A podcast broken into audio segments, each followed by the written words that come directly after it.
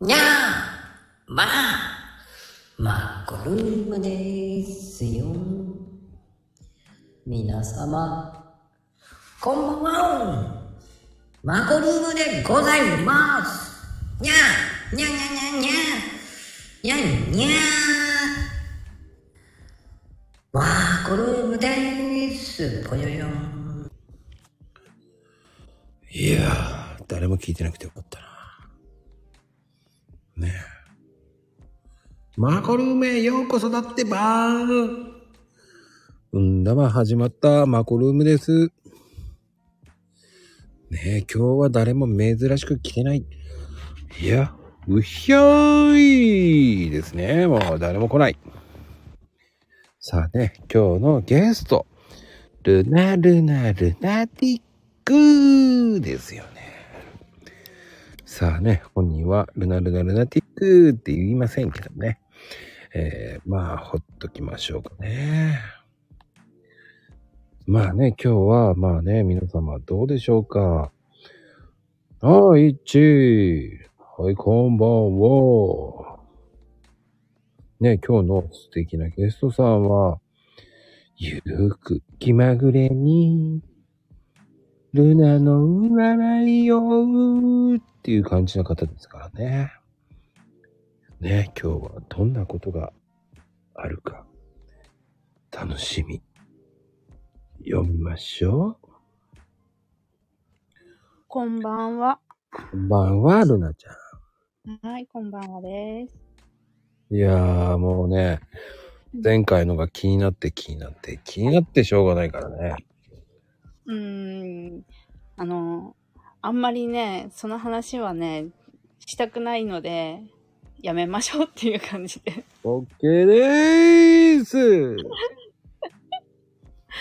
うん、まあやねっ、ぱりね、うんどうしたうん、うんうん、うん、やっぱり楽しい話をしたいなっていうのがあるから、ね、あんいよいよ今後、もしかして、あの話しちゃうって感じですかうん何の話ですかなんもないよ。ねえあの、何にもないっすよ。うん、うん二人でこう話、発表しなきゃいけないっていうのもありますもんね。なんだろう、なんだ、何の話だ始まりますからね。二人のね、ルナさんとのね、番組がね。あ、初耳。 そうだったの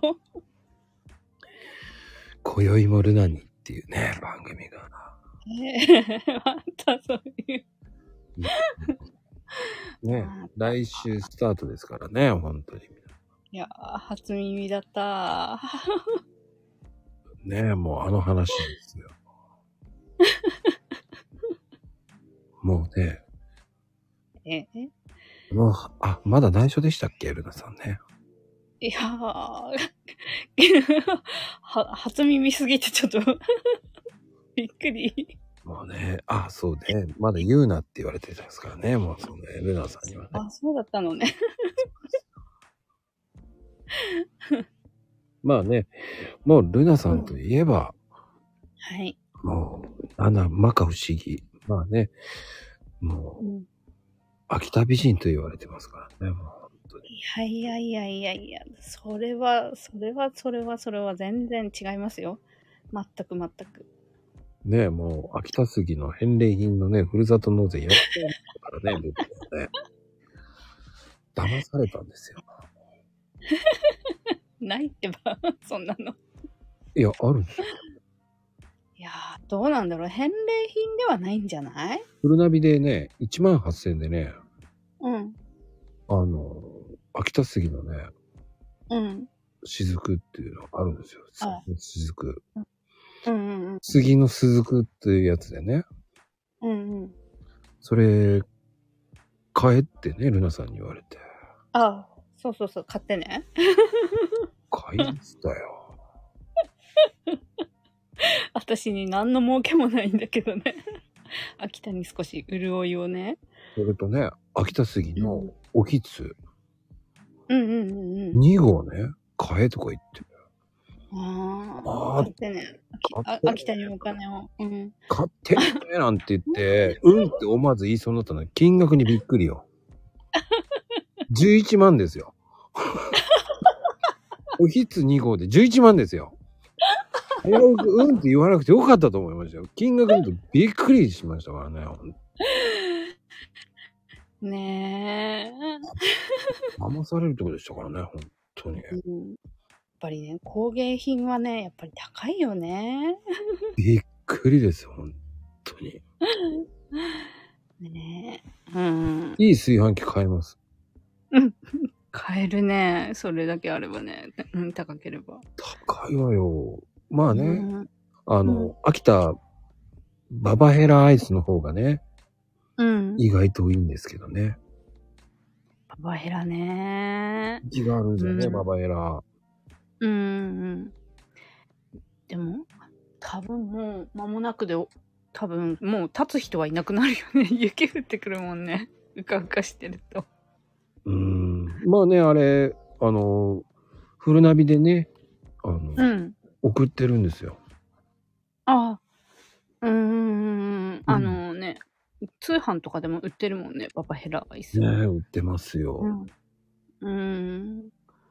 あの、美味しいから、うん、通販でもいいから買って 食べる。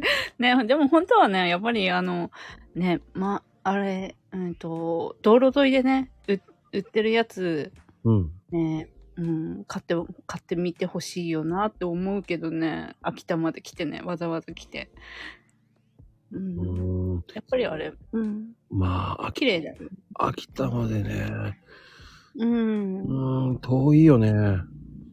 そう、遠いね。うーだっん。て僕はうん。ね、うん。頑張ってうん。近くまで行ったんですけどね。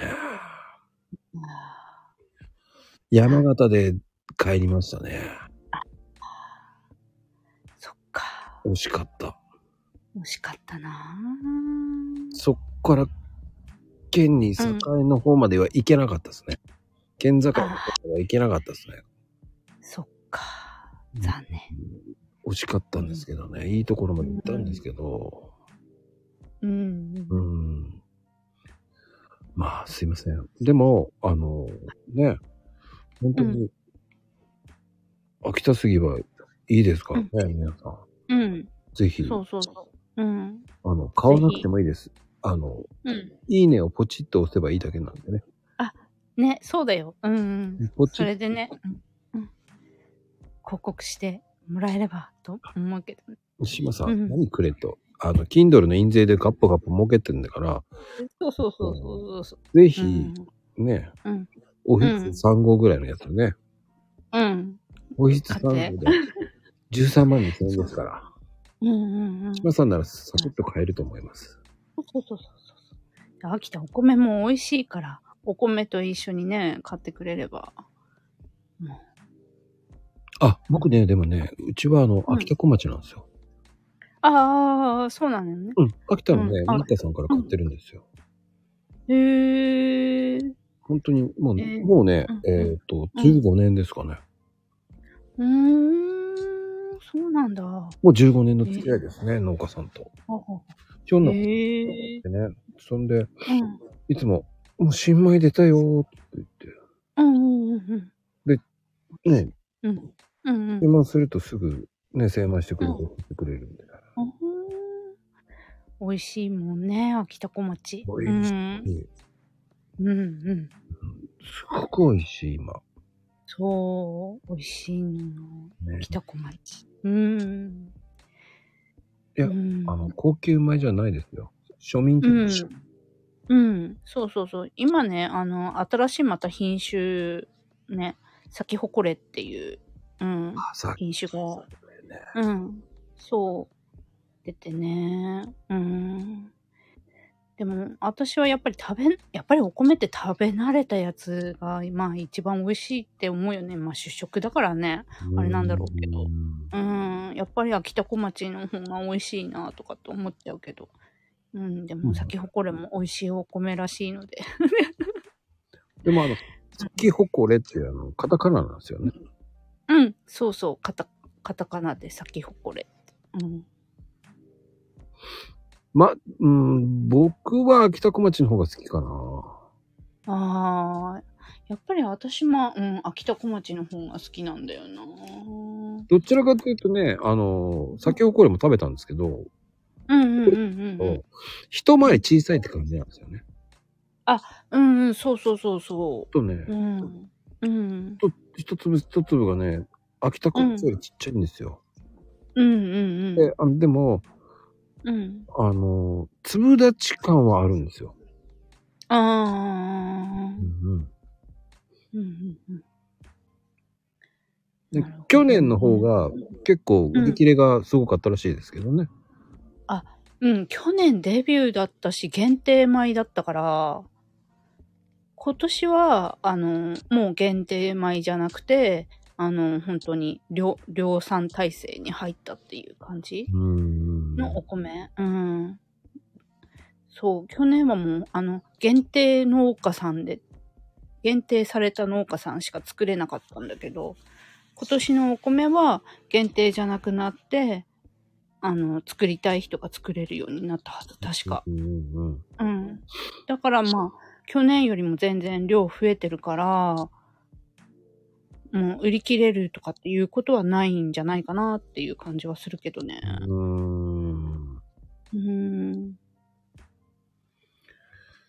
そうね、咲き誇れはね、あの、これからのブランドなんで、これから徐々に美味しくなっていくんじゃないかっていうね、まだまだうん改良の余地があるんじゃないのっていうのもうんね、ね、うん、思うけどね。うん。まあ、あの、咲き誇れの、その、甘酒もありますし、うんうん。あの、非常に今う、ちょいちょいと押してますようね。ん。うんうんうんあの、静かなるブームです、本当に皆さんね。うん。うん。あの、なんつったらいいんだろう。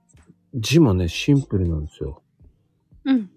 カタカナでね、咲きほくれっていうね。うん。そうそう。あのー、ね、うん。秋田小町みたいにね、あの、萌えで描かれ、 描かれてるような米袋でとかじゃなくなくてね、本当にシンプルな。シうンん。プルな、あのうん、え、こんな字でいいのっていう。うん。うんう。ん、うん。うん。でもけ、去年デビューしたばっかりのお米だからね。うん。あうのん、去年ね、あの、ダンミさんがね、うん。あの、あれですよね。うん。そ出て、なんかやってましたよね。う。うん。そうそう。ダンミツさんが、うん。PR? してましたよ担ね。当。うん。そうそう。うん。なんか PR 大使かなんかで。うん。やってる。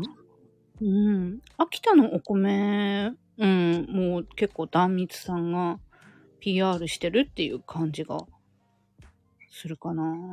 うんん。そうなんだね。うん、そう。でも、あん、えっと、秋田出身ではない、ないんじゃなかった。あ、秋田出身だけど育ちは違うんだよね。確か。よく確かね。そ、それこそ、うん。確か、関東なんでしょ横浜だったかうな。ん。うん。うん、うん、うん。ちょっと問題になった CM です。そうです、そうです、そう です。そうですね。でも、あれってどうなの、うんあの、生ハゲってまだやってる文化なのやってるよ、もちろん、もちろん。やってる文化。てんだ。うん。あの、小川に行けば、かうん。小川市のね、うん。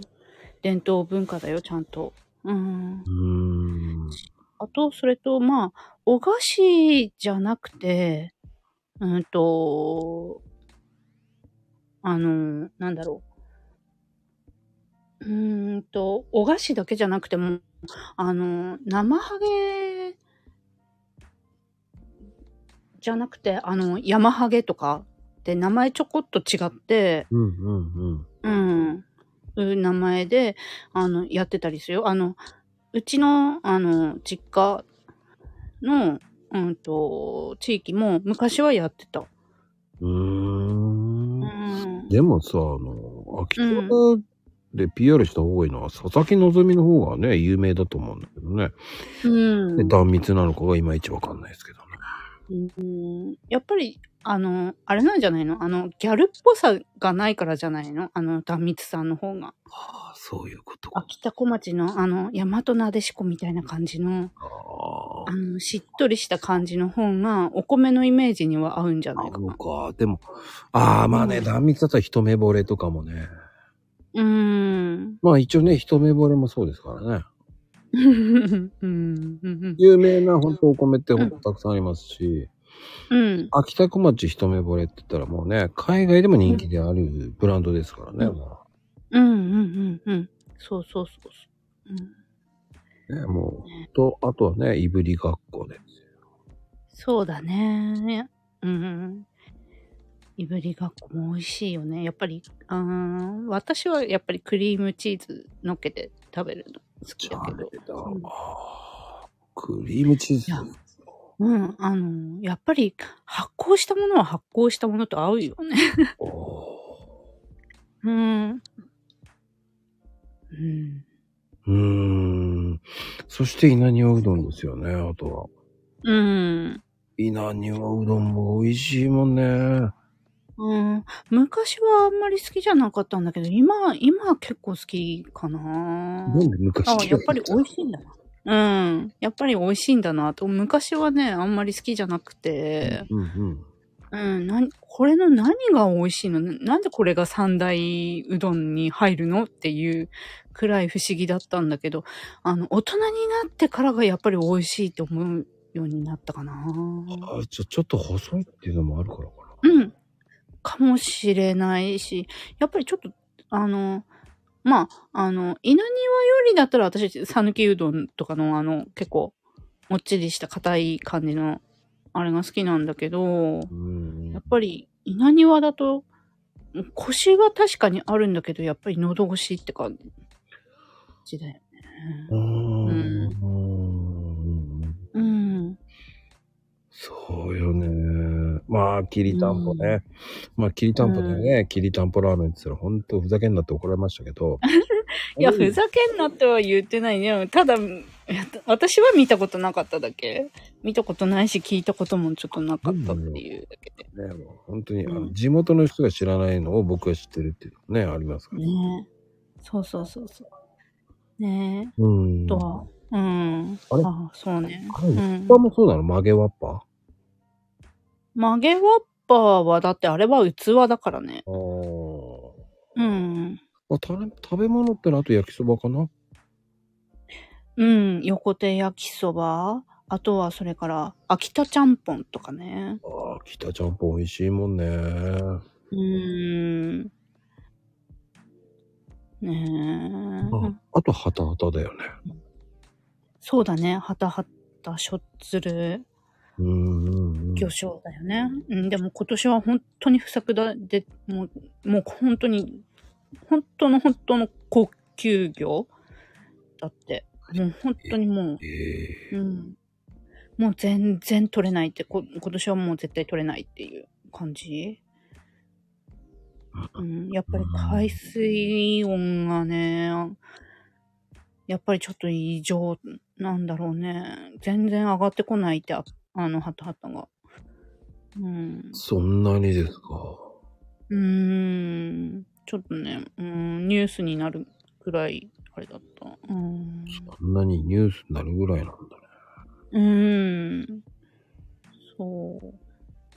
まあまあ、毎、まあ毎年あれなんだけどね、ニュースにはなるなるんだけど、はたはたのあの、量が解禁されましたとかって、あれはあるんだけど、うん今年はもう予報の時からもう激しく、今年は取れないって。うん。ああ、面子テレビでやってるのね。めんこいテレビはあれでしょ岩手でしょ秋田テレビでやってますよね、それね。そう、秋田うん、秋田方面のね、うん、うんテレビ。うん。だってね。かうん。まあね、あれだったらもう鍋ですもんね、本当に。そうだね。やっぱり鍋を、うん、もう鍋の季節になったね。うん。やっぱり寒くなってきて。うん。きりたんぽに、だま、だまっこだまっこ餅ねだ。まっこなうん。お鍋か。あるもんね。うん。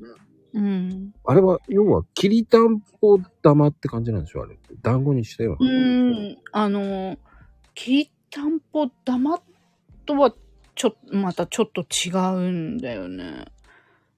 あの、うん。団ま子あ、に前にちょっと言ったとき、あの、あ半殺しにして、そうね。ご飯をね。うん、そうそう、ご飯を半殺しにして、まあそこはまあ、きりたんぽとかとか変わらないんだけど、きりたんぽは、あの、杉の木に巻きつけて、あの、炙、炙るでしょ、あの、た焚き火に。焚き火っていうか、あうの、んうんうんうん、に、火に炙ってって、あれだけど、で、うんと、うん。で、それで担保作って、で、それを切って、きりたんぽ。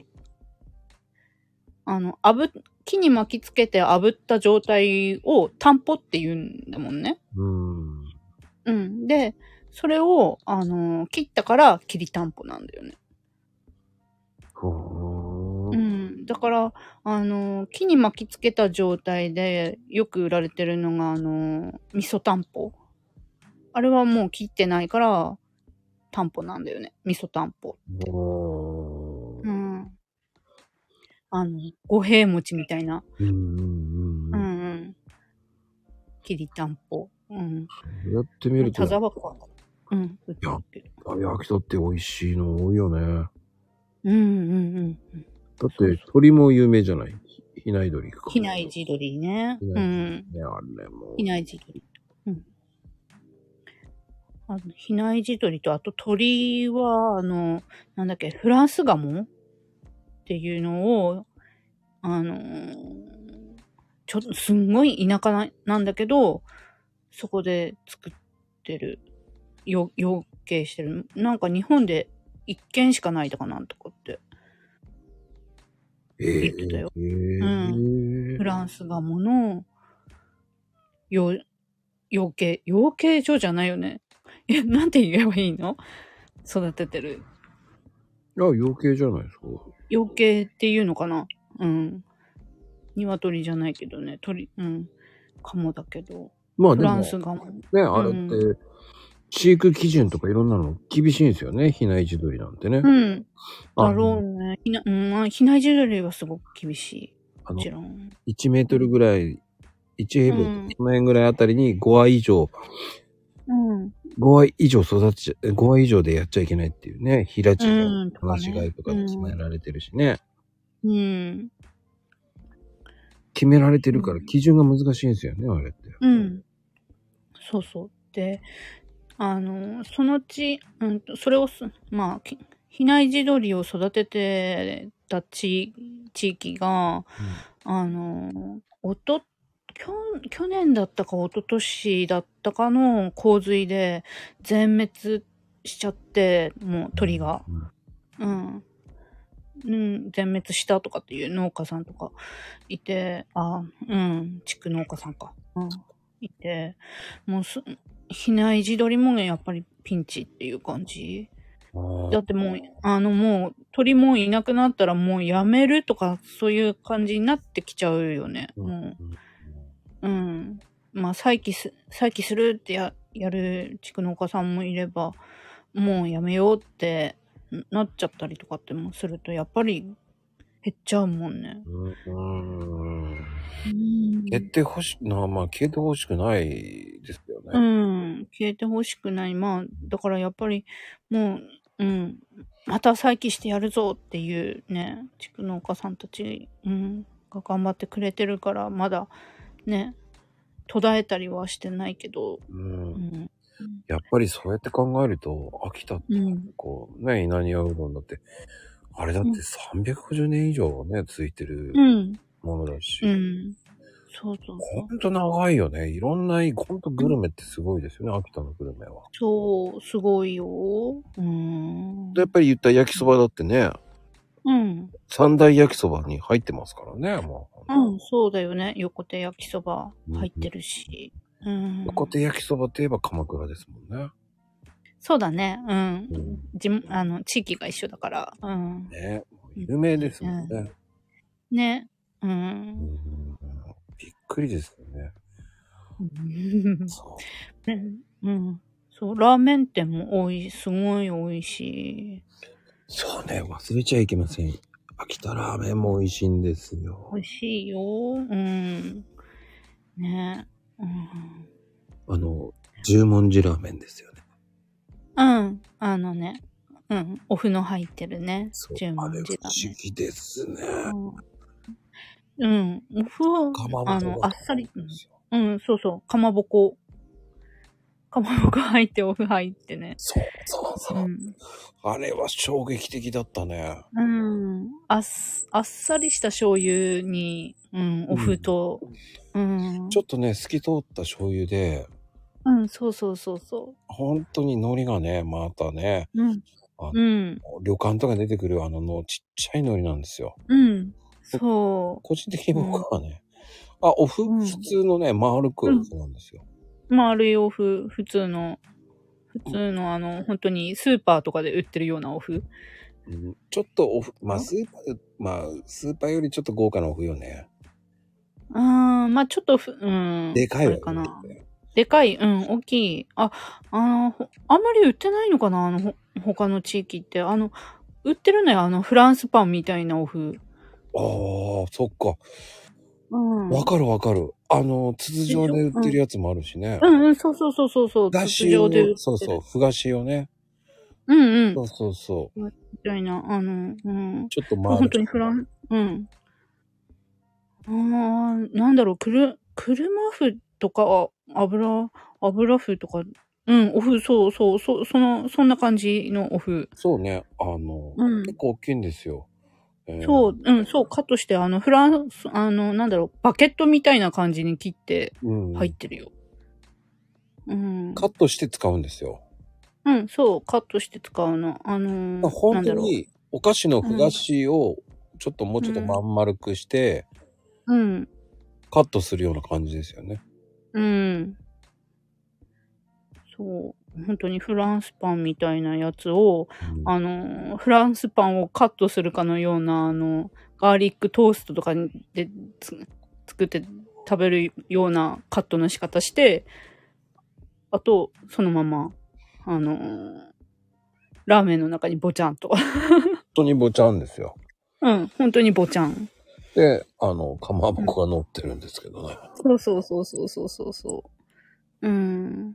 いやー、でもトーストみたいにあの、炙ったりとかしてない。本当に切った、切ったものをそのままドボンだよドね。ボンだよね。ドボン。うん。マスクで、あーまあね、うーん。うんうん、でも形状としては確かにラスクに近い感じだけど。うん。いや結局あの、なんだろう。うーんと、火通してなくて表面が硬くなってないから、ドボンしただけであれなんだよね。あの、染み込んでいくんだよね。染み込むからね、またね、いいうんんですよ。そうそう。うん。で、ラーメンのおつゆを、あのね、含んだお麩が結構、これがまた美味しくてね。うん。うんうん。そうよ。それプラス蕎麦も有名です。うん。そうだね。そばも有名だよね。西もないですよね。西もない蕎麦。うん。うん。西もないって読めないよな、あれ漢字で。あーねーあれも俺。最初読めなかったっすよ。うん。で、西もないは盆踊りも有名だしね。あれ、血の馬に音に打ちって書いてそばですもんね。うん、そう。すっげえ読めねえと思いま したもん。西もないって読むのよって言われた時に、うんええー、と思ったけどね。もってどこにあるのっていう感じだよね。あーないはなんとあか読めるけど、のうん、うん。馬で、ま、馬でもって読む。もって読むのっていうね。うん。そう。そうそうそうそうそう。うん、そうそうそう。馬と音でもうなんだろうね、きっとね。うん。うん、不思議ですよね。うん。でもやっぱり、そこでやっぱり、うん。あの、蕎麦も有名です。本当に古いんですよ、西もないって。本当うん。 350年ぐらい。だから江戸時代からですよね。ほんうん。うーん。ねえ白石もねとは関係ないよね。そうだね。だから、いさっき言ったの、本当三大盆踊りでも、うん。下内って有名ですもんね。 そうそうそう。うん。三大盆踊りの西もないね。うん。うん。やっぱりこう、秋田ってすごいよね。ねえ。うん。こういう風に並べていけば、うん。すごいよなと思うよね。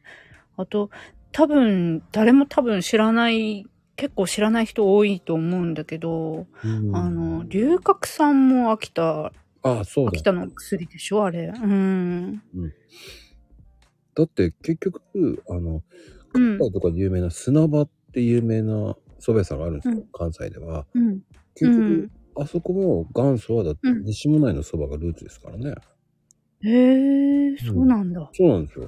うーん。って言ってましたよ、砂場の大将が。へえ。こうと思ったけどね。 それはググってくれって言いたいんですけど、でも、本当にそんなぐらいですよ。うー。うんうんんうーんうん。いや、面白いですね。秋田のルーツって本当多いんですよ。うん。そう、ルーツ多いんだよ。うん。やっぱりね。だよねねえ、不思議。アイガレーっていうのもさ、秋田じゃない。うんもうアイガレーってなんかあのね、昔ながらのカレーと、今うんうんうん風のカレーが両サイドあるんですよ、ルーが。ああ、うん、そうそうそうそうそあうの。何あの目玉焼きが乗っかってる。あのね、結構ね、生卵とか入れる人とかもいるよ。あ、生卵はわかるわかる。あ、わかるうんう。ん。え、でも目玉焼きも普通なん、普通、ふまあ、私は、うん、目玉焼きを乗せたりとかはしないけど、うんあれではもね、いいよ。うん。あの両サイド、カレーが、え何この二つ違うのっていうの で。え、うん、あ、うん、でも、あんまりアイが、カレーって、でもアイカレーってないの他の地域。ないないないないない。僕僕はほら横浜だとねあのそのうん普通のカレーに肉がいた、あの生姜焼きで炒めたやつでねそのカレーっていうのがあって、うそこに卵が生卵か、えーうん。焼きっていうと目玉焼きにするかって選べるんですけどねうん。それがね大体ね、30秒で出てくるんですようん。すっごい早いカレー屋さんなんですけどへーもう。ね有名なんですけどね、バーグっていうところなんですけうーん。ど、まあ、館内でね僕なんかよく親しんだカレーなんですけど、へー。うん、それでは抵抗はなかったんだけど、うん。うあれあれはびっくりしましたね、あれは。ーん。何この二つのカレーって思ったよ。うーん。いや、でも、えーあの、あれじゃない、そん、うーん。だって、まあ、アイ、アイガレーってでも、どうなんだろう。あの、結構アイガレーって言っても、そのお店によって、うん。うん、あの、考え方が違ってたりとかってしたりするから、うんまあ結局ほら、か片、片側は、あの、豚のカレーで、片側が牛のカレーとか、おーあとはうん、それでアイガレーとかって言ったりとかってするお店とかもあるし、うん、だから、まあその、かん、かん、お店によっての考え方の違いが結構おあーる、ある。まあ、2種、まあ、2種類入ってるから、なのかもわかんないけどね。うん。そういう、あい、 うん。あの、2種類食べ、一皿で2種類食べたいよねっていう。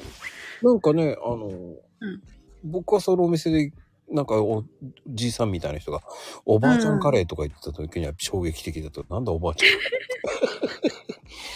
何そのおばあちゃんカレーってあんのかってメニュー表見たけど、なくて。うんうん、うん。なんか昔ながらのカレーのことだって言ってましたけど、思わず吹きそうになったんですけどね。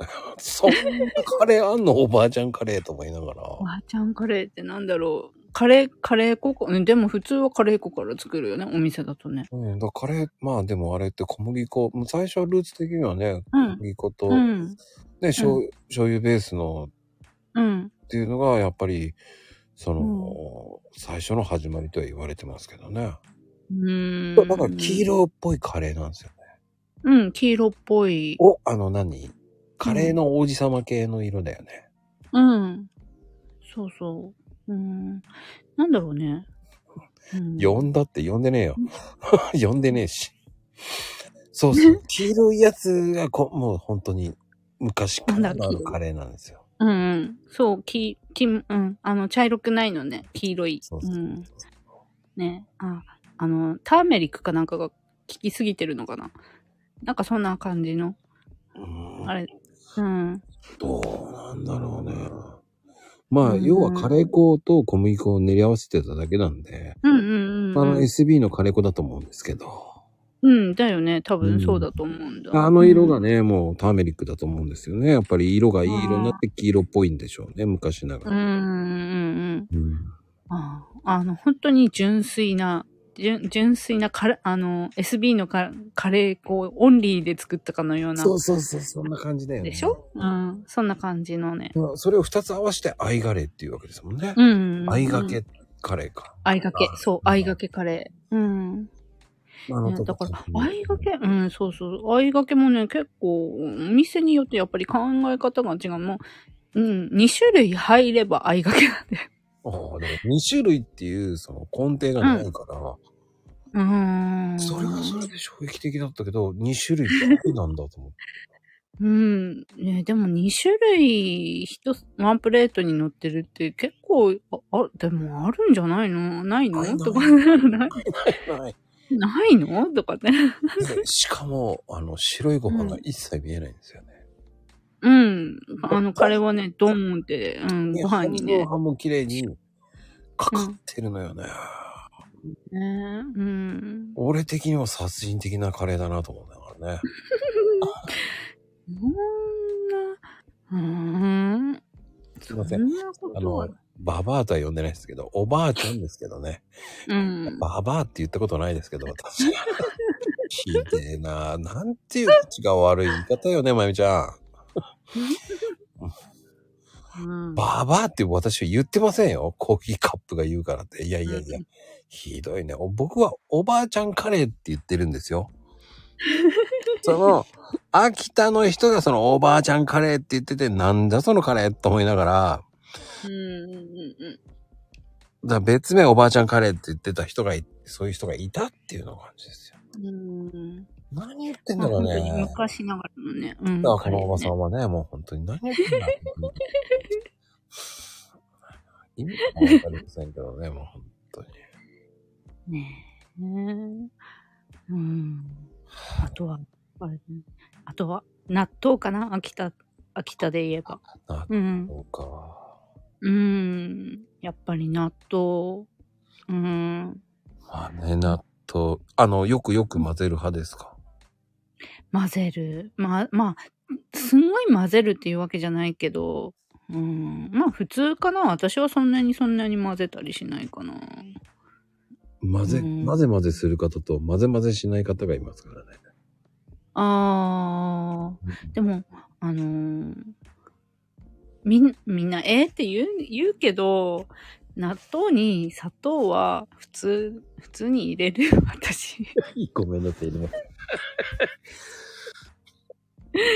お砂糖入れるねと、粘っこいって言うけどね。うん、粘る。すっごい粘る。でも、めちゃくちゃ粘る。でもさ、甘くないの甘いよ、もちろん。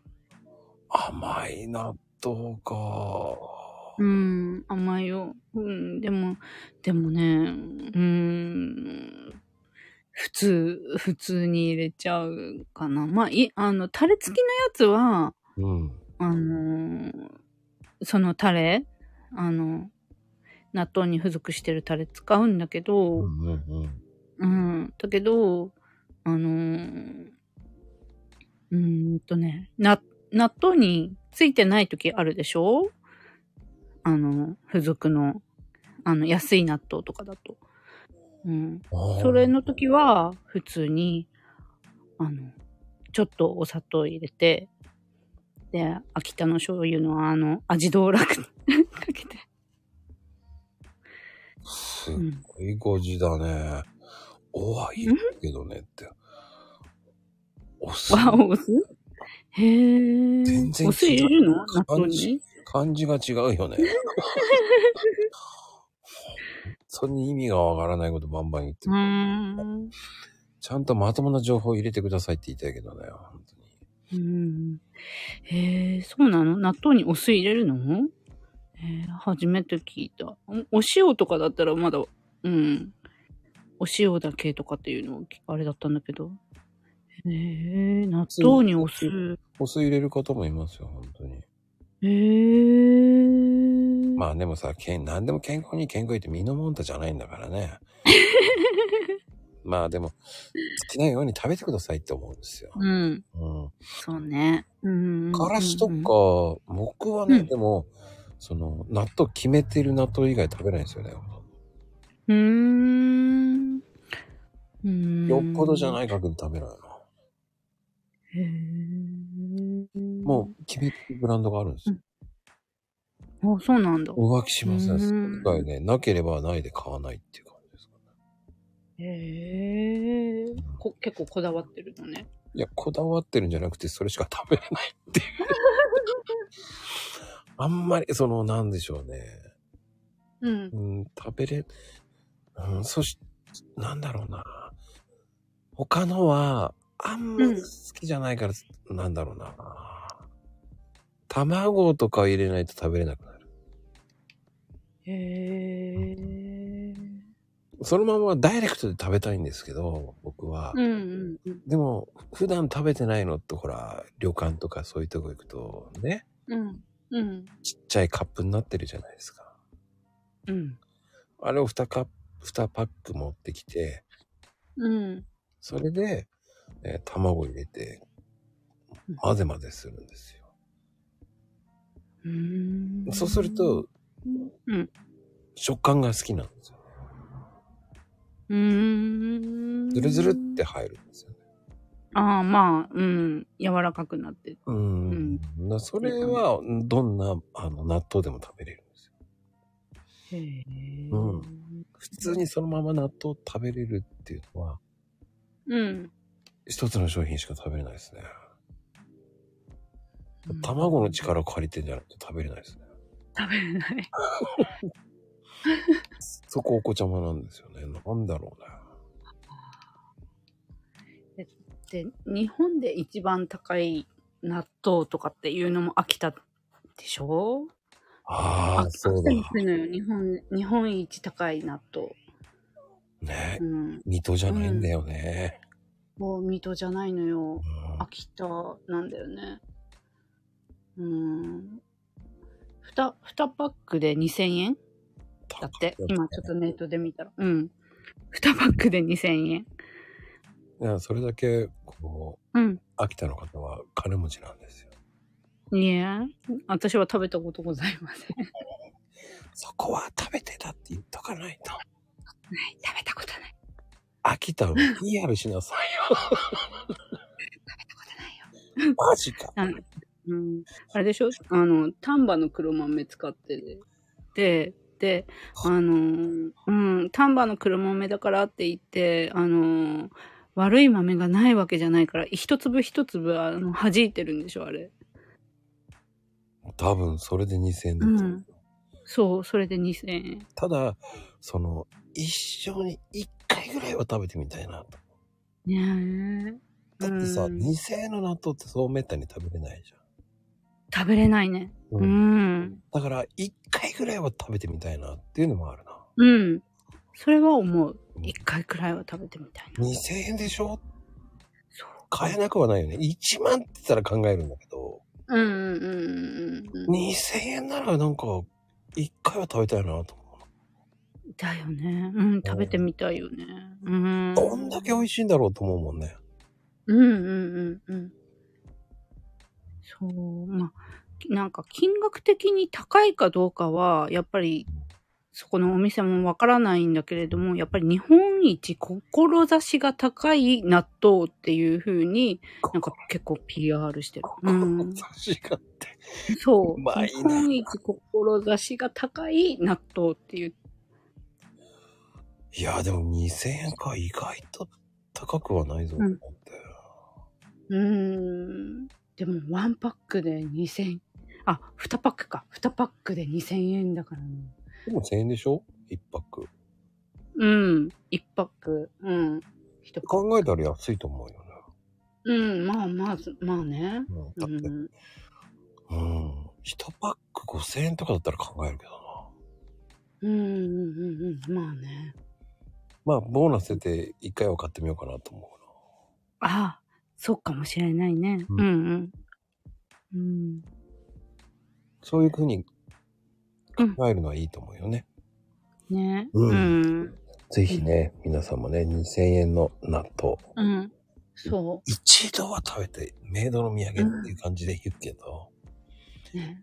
うんうんね、食べられる、まあでもたん、いやーでも玉の豆だって美味しいんじゃないかな。ねえ。うん。相当味わって食べるよね、多分ね。 で一粒一粒味わって食べるよ。ううんん。うんうんちょうどね、昨日テレビであの PR してて、うんうん。なんかね、もう黒豆の甘さがなんとかかんとかとか言うて言って たよ。一粒あルナ一粒さんには引っかかってないんだろう ね。なんとかなったわけですね。うん、なんとかだったとか、うん、そんな感じだったとか。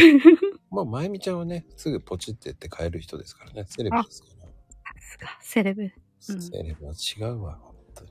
ねえ。うーん。うんでも、なんか、絶対、こう自分子供いたら絶対子供にはこうさないけど、自分は一回ぐらい買そうだよね。うんうんうん。うん。もうこういうのはね、あの、大人になって自分で働くようになったら自分のお金で買って食べる、食べるのが一番美味しいんだよとかって言う。うああ、言って。目の前で食って終わりだな。ねえ。うん、買えないっていうか、でも、一回は買えるかもしれないなと思うな。うん。うんでも毎回毎回は無理だと思うけど。うんうんうんうん。そう。 1、買う納豆は80円だよ。 より現実的に戻すな。ねうん。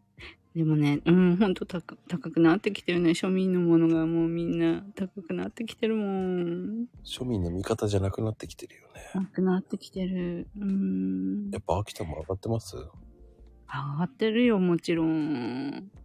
うん。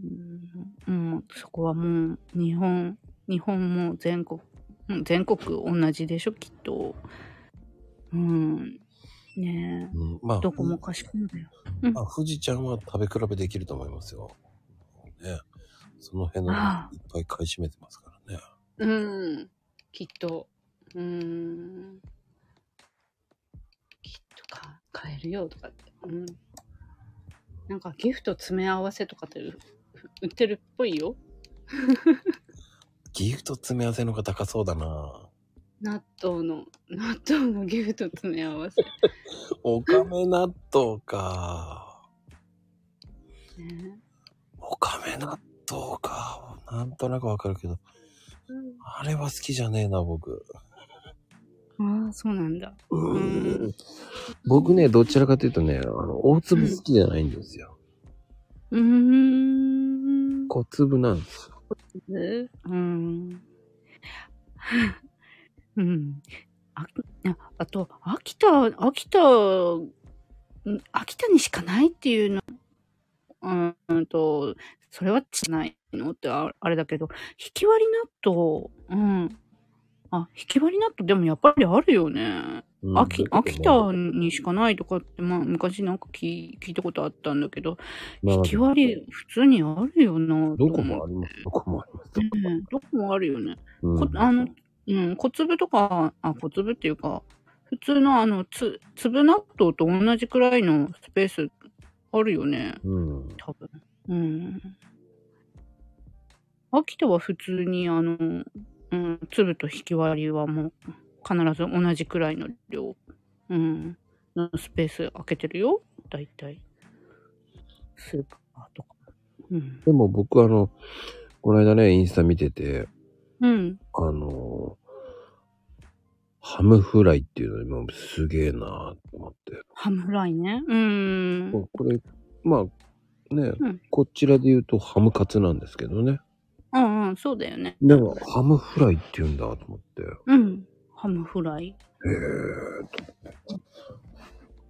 あのー秋田といえば、その、うんプリマハムが有名じゃないですか。うんうん。あれをうんフライで揚げてるやつだからって言ってうんたよね。うん。そう。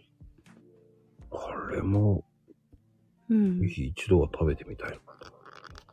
うん、まあ、あーまあね。うん、そう。まあ、うん、でも、ハム、ハムカツよ普通の。ほんとハムカツなんですけどね。うん、ほんとハムカツ。ただ、うん、あの、お店とかでね、あの、揚げたてを食べれるっていう感じだよなっていう感じがするけど、あと、なんだろう、オランダ焼きとかかな。オランダ焼きね。うん、あれはもう、マヨラーはもう、あれでしょう。うん。ななんでもうオランダ焼きなのかわかんないけど、オランダ焼きは多分、うん、あの、うんと、大判焼きの中身が、ま、マヨネーズなの。うん。うん。不思議よね。ねえ。えって思うかもしれないけど、マヨネーズなのよ。うん。そういうもんなんですよい。や、マヨだけではなかったような気がするけど、でも多分インパクトがあるのはマヨネーズうんうん。そう、大判焼きとか、うん。いあの、今川焼きとか、か、か、だよね。うん。ああいう感じの生地の中んがもう、マヨネーズ。うでん。うん。オランダ焼き。ね、いろんなのありますよね。ほんとうん。えでも多分もしかしたらマヨだけなのかもしれない。あなんかちょっとネットで検索してみようと思って。オランダ焼うーん。き。なんだろう、オランいダろ焼き。んなのあんだなハムとマヨネーズだって。たい焼きにマヨネーズとハムが入ったやつ、オランダ焼きって。オランダたい焼きじゃ。あ、うん、じゃあそういうことだ。ううん。ーん。マヨネーズとハムでオランダ焼き。えーなんでオラオランダなんて全然。そう、なんでオランダ焼きなのかはわかんないけど。えー、オランダ焼きのメープル味なんだろううーん。わわけわかんないわ。かんない。ううーん。ん。まあでも本当に、そのうん、秋田ってあとね、僕はそんなに美味しいと思わないが、純菜ですよね。純菜はね、大好き。私は大好き、純で菜。もやっぱあれも秋田だよね、純う菜。ん、あれも秋田だし。あとは、トンブリも今あんまり本当に農家さんも激減してきちゃってあれだけど、丼ぶりね。トンブリいはや、秋田の人はトンブリなんだよね。うーん、あまあ畑のキャビアと言われてる、そそうのそうそうそうそう。秋田しか生産してないんですよね。うん、うん、そう、秋田し、秋田にしかない。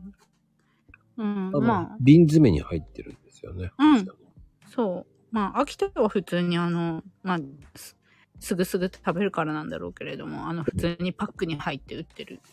本当あ。のビニールのパックに入って。うんうん。うん、うん。あとは、ひろっこかなお広酒のつまみうん、ひろっこ。ひろっこってね、あのー、ネギの芽なんだよね。だから春にしか食べれない。い。へえネギ芽。それがひろっこ。は、もう本当に春、春だけ。だからもう多分地元でもう全部消費しちゃうんじゃないかな。多分そうだと思う。春。うーん。結局、うん。その辺に流れないよ。うん、の多分そうじゃないかな。だから結局、そういう伝統がなければ多分、お店で売られてても、え、これ何って思っ思うと思うんだよね。だから多分、ひろっこが他の県の方に出出回ったとしても、多分あんまり興味し示さないんじゃないかなと思うかな。でも、すんごい美味しい。まあ、結局ネギの新芽だから、うん。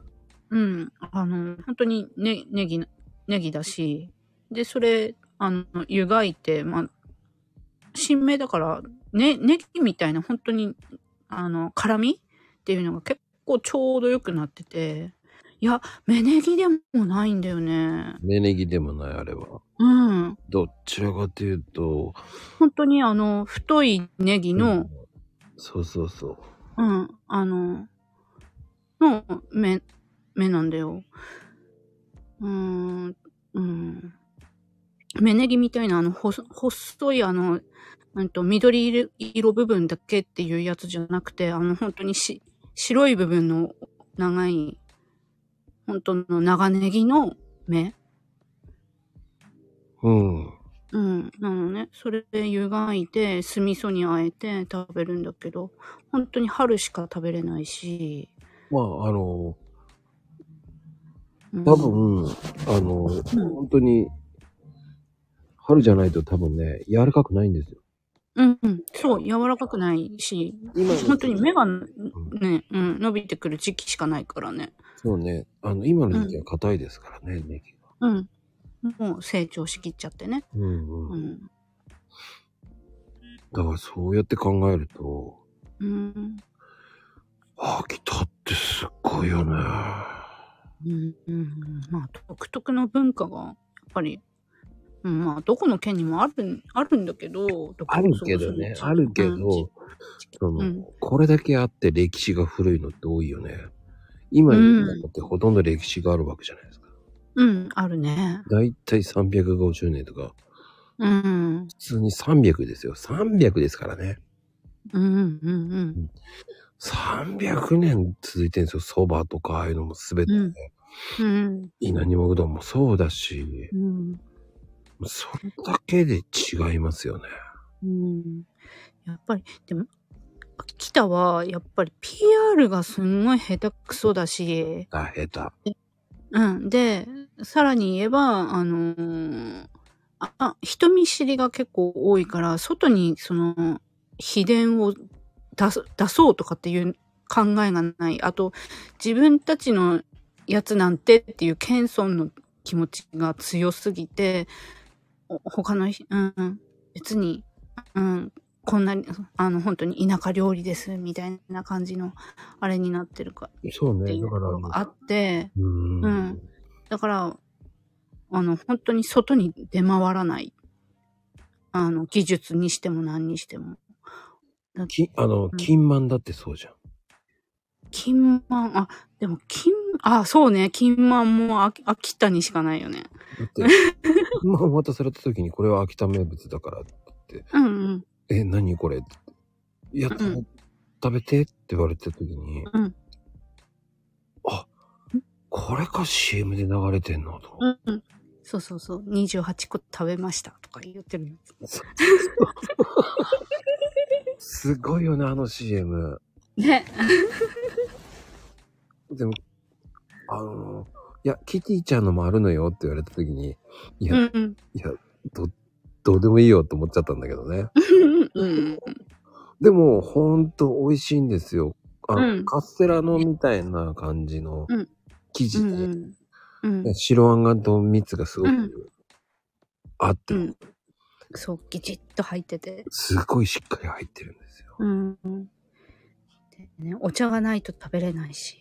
うん。28個たなんか食べたら、あともう喉に詰まってもう食べれないね。私は食べれないよ。うんあんな28個も食えるわけねえよと思って。ねえ。うん、そう。キンマンの CM がね。あれは面白いよね。うん。ど舞台はかな、大体ああれなのよね。あの、東京なのよね。うん CM の舞台は。うん。でそういうので、やっぱりあとほら、金のバター餅もそうでしょああ、まあね、そうだね。バター餅も飽きた。うちも。なんであれも、やっぱり秋田の人は金ってつけたくなるんだよね。へーそう、そうかなそうなのかなそんなに自覚はないかもしれない。いやー、あれ伸びるし、うん。なんかこう、優しいバターの香りと、うん、それはね、うん。すごいあるけバどーねってしてさ、やっぱあれオーブントースターで焼いても美味しいって言われて、うん、美味しいね。トうースんタ。ー持って帰って、うんうんあの、美味しかった、あれは。うん。うん、でもあれは、もう、うん。ね、歴史古いんですよね。うん。そ50う年ぐらい、歴史はうん。 50年ぐらいはある長い。あるな。うん。長い。いね。うん。でも、うん。でもまあ、バター餅はやっぱりテレビの影響のせいなのかもう、本当に全、全国的にもう広が多って分ね。広がっちゃ、広がったよね、あれはね。ううんん、テレビの影響ってすごいよね、あれは。うん。まあ、それプラス僕は、うん。あんこだ。あんこごま。あんごま。あんごまね。あのうん。あれもす、俺最初ね、弁当をくれたのかと思ったんです よ。どうだと思ったんですよ。うん、入れ物がね。うん。本そ当うだに、よおね。きやん入ってるような弁当で、そうそうそう。うん。はう何んこれ、と思って。で、す開けてみたら、うん。ごまが ぎっしり乗ってるじゃない、あれ。うん。ごま、ごま団子ね。うん。うーん、あれは、びっくりしたけどね、あの、うん。切り分けられてるんですよね。いそう、切り分けられてる。うん。甘いあんことごまの香りが口の中にすっごい広がって、うん。うまいんだよね。お、美味しいのよ。ごま、うん。うん。あんごま餅、あれも美味しい。そう、まあ、うーんと、秋田の能し能代市っていうところ、ううんん、に、2軒、二軒ぐらいかな。能代市と、うん、あ、あれを、うん、能代多分能代市の地域になるんだと思うんだけど、ううんん、うんうんうん、そう、ごまだ、ごま、ごま餅ね。ご、うん、うん、あれも美味しいもんね。うんあんこたっぷりで。あんことね、もう本当にね、ごまがね、たすんごい量なのよね。あうんれはね、うびっん。くりするぐらいガツンとくるんだけど、ごまがね、うん、またいいんだよね。そう。でね、まあ、なんつったらいいんでしょうね。多分皆さんわかるかな。ちょっとね、本当に長方形なんですよ。うん。それがね、またね、層がいいんですよ。あんこと、そのごまが。うん。うんうんうん。そう。そして下が餅なんですけど。そう、お餅って。お餅が柔らかいのよね、あれね。なんであんなに柔らかいのっていうくらいにあ。うーん。で、あの、次の日、まあ、本来であれば、あの、買ったその日に食べるっていう商品だけど、次の日になっても柔らかいのよね。あれはうん。うんね、。美味しいですよ。うん。あ、ちなさん、はじめましてよろしくお願いします。そうです。うんねえ、もうんう、そうやって考えると、ねえ、あ、そうか、忘れちゃいけないのもあったね。んさなずらよ。そう、さなずらね。あの、さなずらってね、多分知らない方は、うん多。分知らないと思うんですけど、うんさ、なずらって秋田弁では山ぶどうって意味なんですよ。そう、山ぶどう。うん。それね、さなずら、山ぶどうのそのお菓子がね、また綺麗なんですよ。そう、きキラキラしててね。うん。おーあ美味しい。の、うん。うん。ラメとかじゃなくて、本当になん、なんて言うんだろう、あの、寒天のついつやとかって、綺麗っていうか、う。うんん、正直ゼリーみたいな感じよね。そう、ゼ、ゼリーを固めた、あの、なん、なんだろうな、あの、琥珀糖が、か、あの、カラカラになる、なる前、前って言えばいいのかな。あのくらいまで煮詰めた、あれなんだよね、きっとね。うんうん、琥珀糖にな、を作る前、うん、までの、あの、煮詰め方って言えばいいのかな。あれはだから、あの、うん。常温でも OK だから、お土産にいいんだうよ。ん。うん。うん。であれ、あの、トーストとかにうん。乗せても美味しいし、ヨーグルトにも入れても美味しいとか言って、 ああ。うんうんうんうん。そうなのって言って、その、うんその、さなずらの、そのお店の人に言われて、うんうんうん。えー、そんな食い方があるのってまあね、でも、あれ、もらったらもう、その場でもう食べちゃうもんね。私、私、私だ、私はもう食べちゃうもん。あれ、サナズラ大好きだから、おーうん、食べちゃうんだよね。うん。あれね、あの、普通に、あ、なうんだ、ん。僕はあれやられたのは、うん。全部見て、あ、9個しか入ってねえんだと思って、うん。ねえ、うん1個取ったら、あれもう1個ついてるっていう。うん。意外と薄いのねっていうのに、うん。そう。 そうそうそうそう。薄いね。びっくりするんですよ。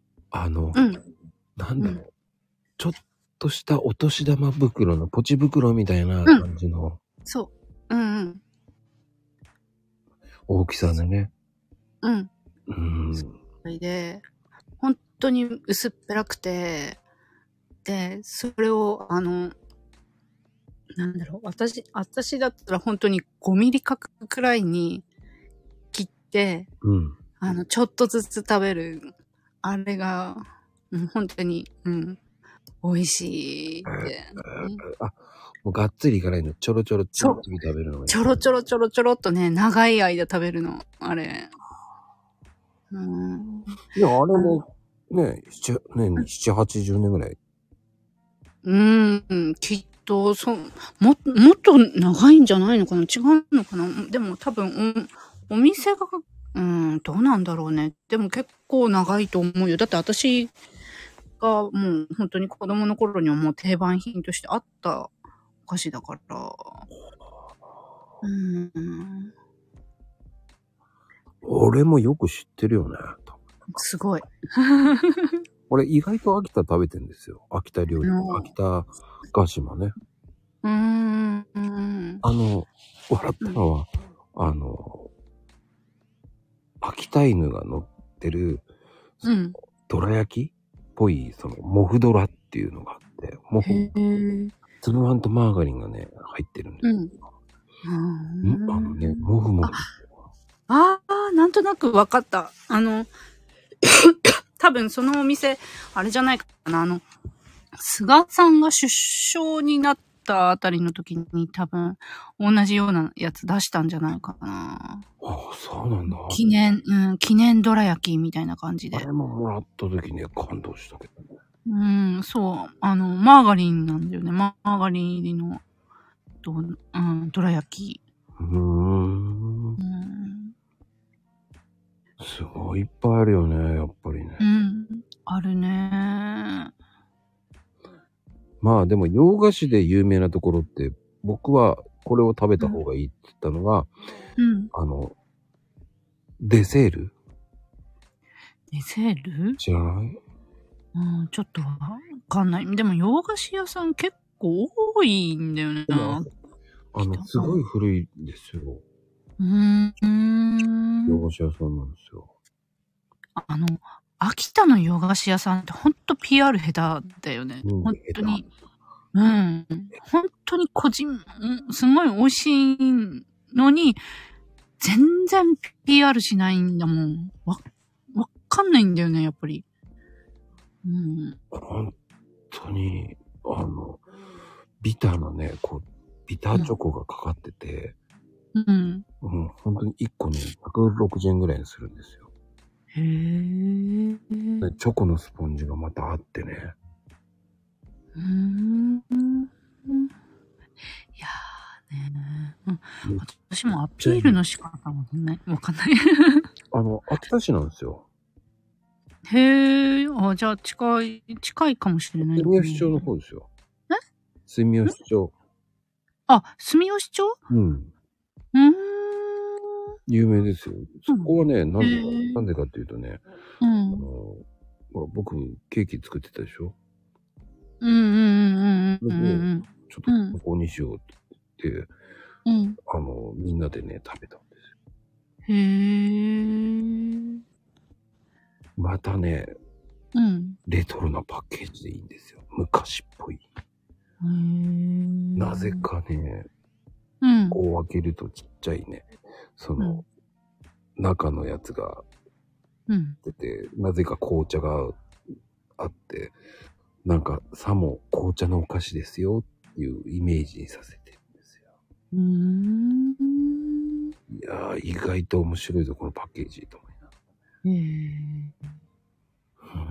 あ、じゃあ今度調べてみる。うん。あもう多分、ルナさんの多分近くだと思いますよ。うん。ちょっ僕と行調べてみる。ったらね、うん買うんですよ。秋田行ったら。へー。うこれでしょうっていう感じで。ーん。デセー調べル。あ、ルーデセールかな。そんな感じ。うん。うん。ちょっと調べてみる。美味しいですよ。うん。なるほど。うん。でも確か、秋田洋菓子を、うん。多い多い多い。まあ、多い、多いと思う。めちゃくちゃ多ういん。うん、多いのに、みんな PR しないから、隠れ、隠れ家的になっちゃってるんだよね。どれもこれも、どこのお店も。でさ、うん。うん。イチジクの、うん。その、焼き菓子とかも、ああ、なるほど。とかね、うん、うん、うん、全然昔からあるんですよ。だって。うん。うん、まあ、ポンプキン一パイとかも有名なんですけど、うん。ああ、一時ない人多いんですよ。うん、うん、うん。もうなんつったらいいんだろう。なんか、宣伝すれば売れそうな感じがしますよね。うーん。まあね、どこのお店もそうなんだよね。PR 本当にへ下手だよなって思う。秋秋田の人は本当に PR 下手だよねで。も、秋田と言っても、やっぱりトウモロコシも有名じゃないですか。トウモロコシえー、どこだろうでも、うーん。だって、ほら、だけ君みたいにさ、ゆ本当に有名なわけじゃないじゃない。ああ、秋田はもう普通にあるって感じだもんね、トウモロコシ。うん。そのお菓子も美味しいですよね。き、君、き、うん。まあね、トウモロコシのこと、君とかって言うけど、うんうんうん。うん。だからやっぱ、秋田っていろんなのあるから面白いですよね。うーん。でもね、今、やっぱり秋田、熊がね、あれ、とかなないよね、今ね。じゃあ、うーん、どうにもなんないよね。もう本当にどこに行ってもおかしくないもんね。もう街中とかみんなもう普通に、もう熊かっ歩してるようなもんでしょ。あの、出没マップとかって見ると、もうま、もう秋田県内どこもかしこもみんな真っ赤っかだよ。え、じゃあ、うんなんか今、グッズ持ってるんですかこああ。う、鈴を持ってるとか。いや、それはない。ふもう普通にもう暮らすしかないんだけど、だって撃退用のグッズとかなんて、だってほら、車社会でしょい秋田って。うんうんうん。うん、もう車にさえ乗ってしまえばなんだけど、でもその車に乗るまでのね、あれですらちょっと怖いっていう、うんうん、のもあるけどね。だってさ、普通に襲われてもうんお。かしくないもんね、今ね、秋田って。おかしくないね。だ今日、今日までに今年1年で50何、57人って言ってたかな。それすごいよね。うん。だってこれ、人的被害がああったのが57人だから、目撃した件数入れたらもう、本当に何件あるんだろうっていうのがわかんない結構あよるねだろうーん。でももう、そ、そういう状況なのに駆除反対で、あれでしょ市役所とかも電話パンクしてるんでしょうね。なんで駆除反対なんだろうと思うんですよ。うーん、自分た、うんで、ましてや、ほら、あの、そういう苦情入れるのって、県外の人たちじゃないあ、そうなんだ。うん、うんそう、県外の人たちなのよ。ああの、熊、あの、動物愛護とかさ。うんうんうん。で、うん、うん、あれなんだけど、うーん、殺でせもねえじゃだあ。殺すなっていう。そう、殺さ、うん、殺殺さないで山に、うん、山に返せって、うん、苦情、うん、でもさ、うそんこに暮らしてる人たちがいて、うん、それはあなたたちは暮らしないでしょって言いたいですよそうそうそうそね。う、うん、じゃあ人間を襲われてもいいのね。うん、それか、やっぱ動物園で飼うとかね。うん、でも動物園もね、相当熊だらけになっちゃうけどね。そう、熊だらけだよ。だって、秋田県内にあれだよ、熊牧場ってに 2, 2箇所もあるんだよ。あの、熊、熊だけの動物園。ここだってもう、うん、限度がある。うん。2箇所もあって、で、そこだって結局ほら、資金的な問題とか、そういうのがあって、それで、あの、一軒も潰れかけて管理が行き届かなくて、監視員さんが亡くなっちゃっまあ、熊に襲われて、まあ、結局熊が飢餓状態だから、飼育員さんはもう格好の餌なんだよね。だから、あの、保護するためにはやっぱり餌代が必要になって、でも餌代なんてないから、熊はもう飢餓状態になっちゃって、で、飼育員さんが結局餌、餌になっちゃったって言えばいいのかな。でもさ、今、その廃棄のものもあるんだから、うん。秋田市内でもいいから、その廃棄のものを全部、ねうーん、でもやっぱり難しいと思うよ。そういうのだって結局、国が管理してるわけでしょあの、うーんと、残、残飯系、残飯っていうか結局さ、参拝系のやつだっえ。て規制うがん。あるわけだし、うーん、まあ、ちょっと、まあね、熊が来るんだから、まあ少し人間じゃないんだから、ん少しは緩くしてもいいと思うんだけど。う。ん、そう。残飯で、うん、そう、残飯で来るようになっちゃうもんね。残飯を与えたら。うーんあ、あ、そっか。うん、そう。まあでも、熊牧場で飼育するしかないですよね、それかうね。ん、そう、でも熊牧場だって熊もパンパンパン状態だと思うよ。だから、その、熊肉で販売するしかないよね。うん、そうだよね。でも熊肉ってやっぱり臭いし、あそっか。うん、臭いし、硬いし。うん、で、ましてや、ほら、駆除すれば、うん、殺処分すれば駆除が来るわけでしょ県外から。もう八方塞がりだよね。あの、市役、市役所さんにしても、県庁さんの、そういう部署の人たちはもう、うーん。だ黙って食われていいのかって感じですよね。うーん、これは本当に住んでない人の言い方だよね、と思うし。うん、そう。結局、ほら、猿に、俺も一回ほら、猿が車の中入った時に大パニックになったからね、あれは。ああなるよね。ならないと、やっぱりそういうのだと、うんー、うん。あのー自分がそうなってみない限り、うん。だから他人事ながら言えるんだよね。うん。そうそうそうそだからね、う、ね。そうやって襲われてみろよと思うんですうよ。ん。そう。だって、熊だってさ、民家に、民家に牢城とかさ、うんあとは病院に牢城とかって、したじゃない今年、秋田で。うんううんん、民家の、民家の牢城もあ、民家っていうかまあね、工場に牢城と、うんあとそれから、うん、病院に牢城。うんうん、病院なんてもう大パニックだよね。あれあれ結構意外と大きい病院だからね。でそれをそのうんこう入れるんだったら、えっ、うんとその苦情で募金していただけませんかってうん。言って,、そう言って言いたいよね。言いたいよね。うん。ここそまので苦な情。ら募金してくださいとかね。うんうんうんうんうんうん。クラウドファンディングでもいいじゃないっていうあれだだしね。くあ秋田の熊問題に関してとか、さあ、うん、クラウドファンディングにでも、お金つぎ込んでよとかって思っちゃうよね。うん。じゃあそちらの方にね、入れてくださいっていう話、うんうんそこまで文句言うならお金払っていただきたいですっていう。うん。う痛くん。なるよね、やっぱり。そうそう。あなたの件に送りつけますからって。うん、うん。それどころじゃないもんね、今、本当にう。ん。もう、死それ活どころ問。題だよ。うん。そう、死活問題。うん。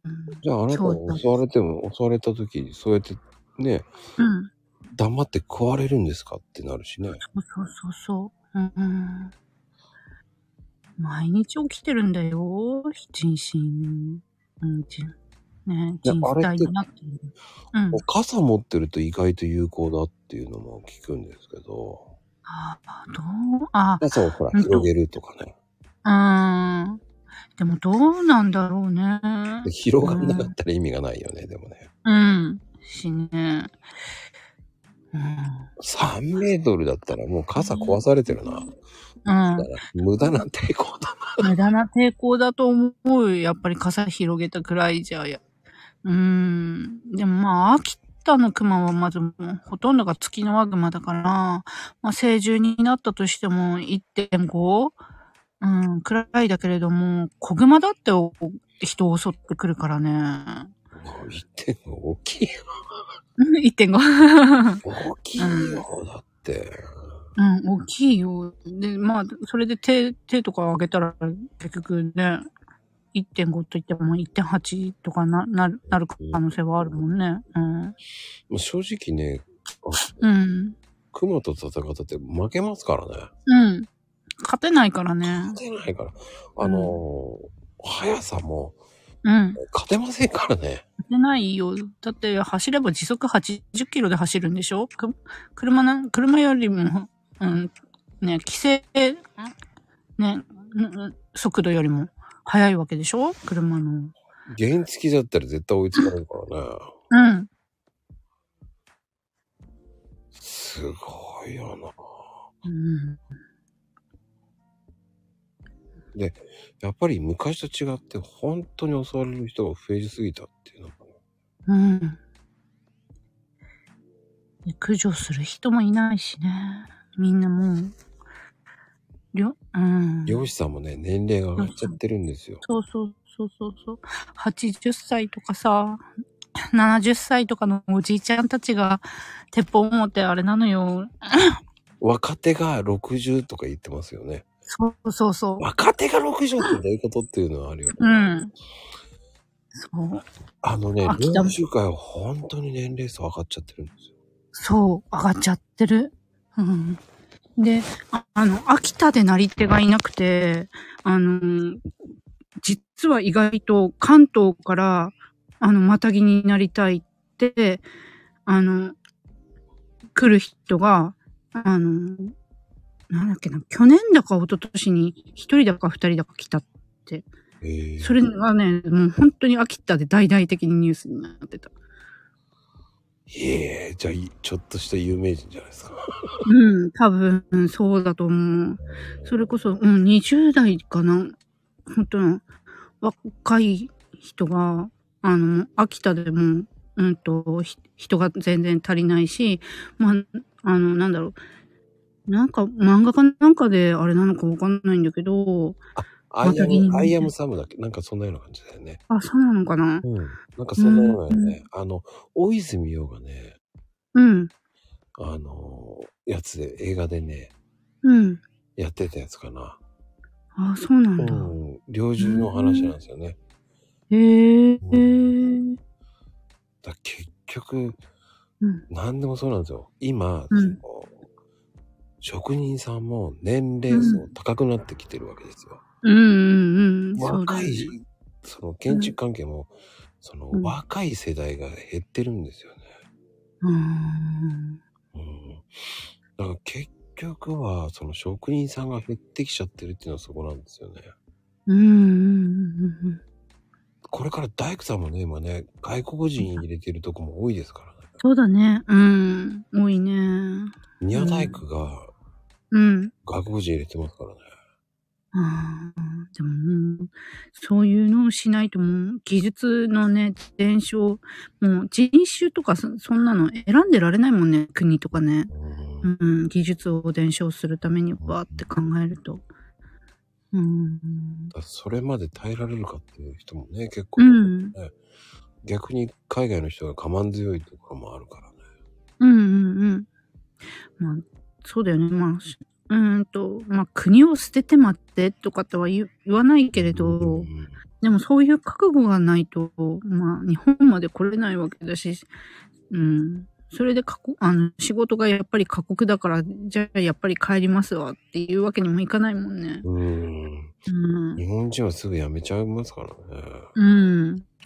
と過酷だと思ったらスッて辞めちゃう。やめちゃうっていうのもあるし、まあ、うんと、あと、保証がされないっていうのもあるよね、日本人って。あの、外国人、外国人は国から保証されてるから、積極的にこう、あの、企業を採用するじゃないうんうん。だけど、日本人に関しては結局そういう補助がないから、結構、その会社的にも日本人をおざなりにしてるところっていうのはやっぱりある気がする。うん結、局ね、自国の民を守らないで、うん。海外の民を守るってどういうことやねんって思うし、うん。あのね、本当にもうちょっと変わらないとダメだよね。うん。だと思うね。いやー、本当にそう思います。うん。で、やっぱり、その、年齢層高い人たちが日本の未来をって言ったら無理なんだよね。うん。そうそうそうそう。うんうん。ねえ。だから金持ちは出ていくんですよ。うん。でしょうね。だって秋田がほら今年のまた夏水害があった時にさ、うんうん、あのー首相がさ、韓国に行ってさ、 かあの、お見舞い申し上げますとか言う言ってる暇があるんだったら自国なんとかしろよって思うもんね。そう、そんでね、海外行ってお金ばらまくでしょ、うん。んそうそこうっちそうばらまけようと思うしね。うん。うん。だって同じ時期だったじゃないって、ほん、本当に同時だったじゃない韓国とん秋田の大洪水。うんで、秋田なんて秋田市、秋田市が水没したじゃないあれはすごいことだよね。秋田市が実施するってすごいよね。そうだよ。うん。秋田市が水没してて、あの、本当に秋田の主要都市だからね、県庁所在地だからね。うんだうん。あれはねそ、こが衝撃的だった。うん。そう。あの、本当の主要駅が水没してるわけだから、それなのにね、何やってんだうんこいつと思った、何やってんのって、うん。感じで、もう、本当に。だろうね。うんなんかね、本当に、なんだうろう、ん。中曽根さん以降からひどくなっていってる一方で。うん。どんどんどんどんね。うん。うん。もうなんかどんどんひどい階段登っていくよね。うん。な、へー小泉さんだってやってるようなふりしてやってなかったからね、あの人って。うん。むちゃくちゃなことやってたからね。うん。なんかね。今の大臣と変わんないよね。今の変わんないね。うーん。まあ、あともう、選、選挙の方法を変えるしかもう、日本は変わ変わらないのかもしれないね。それこそ大統領選とかにしてみるとかさ。うん。うーん。結局ね、うん。でしないから、うん。あぐらかいちゃってるわけでしょ。うん。まあ、ねお年寄りがだんだん減ってってるから、うん。今日が難しくなってったらどうなんだろうっていうのもあるし、うん。なんの、ね、国民のため、国民のためと言って、うん。だからストレス増税をバンバンやってるわけじゃないですか。そうそうそうそうそう。なんだかね。そってすぐ金ばらまけばいい考えでしょ。うん。そう。あの、せめてね、その、低、もう低所得者って言ってね、うん。せめて500名以下の人とかね、うん。そういうぐらいにしていかないと、うん。いつまで経っても給料上がんないじゃんっていうね。うん。そう。おかしいじゃない物価はう上んがってんのに給料上うがる。ん。うん。ねえ、なんとかしてほしいよね。まあの、ガソリンのね、うん、あれもね、なんとかしてほしい、本当にガソリン。なんとかなんないかな、あれ。うん、うん。中取りですからね。ね意味がわかんない。えうん。あそれこそもう車ないとやっていけないもんね。特秋田だに、特に田舎の人なんて、うん、うん。一家にじゃないじゃないですか。一人一う台。ん、そう、一人一台なのよ。うん、ってことはね、その、うん、それだけやってるのに恩恵がないわけじゃん。うん、どれだけスタンドに貢献してんのよと思うしね。うん。そうそうそうそう。でもまあ、スタンドも結局、半分以上が国に税金で取られていっちゃうでしょううん、ん。なんだろうねっていう感じじゃであ。、潰れちゃいますよ。売れるよ。うん。だからね、うん地方都市に行けば行くほどスタンドを見つけるのが大変なのです。うん、うん、うん。そう。本当に、なんとかしてほしいなって思うけど、か、変わら、変わらないっていうか、か、変わら、うーん、うん変われないんだろうね、きっとね。この体質。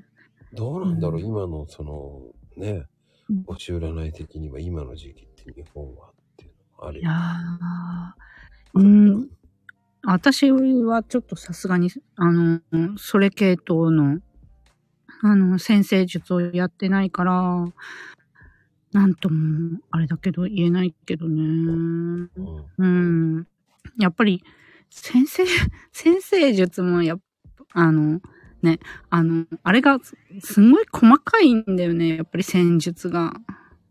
うんあの、せうん、くあの国を見る見るっていう戦術もあれば、個人を見るっていう戦術もあるし、うんあの、個人の性格を見るっていう戦術もあれば、未来を見るっていう戦術もあるうし、んうん、それがみんな、あの、バラバラじゃないあの、言ってしまえば、あの、見方の方法が。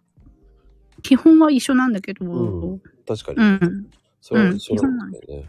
うん、一緒なんだけど、あの、やっぱり、うんと、何を見るかって戦術が全く違うから、うん。うん、正直、国を見るっていうのはちょっと私、技術的になくて、うん。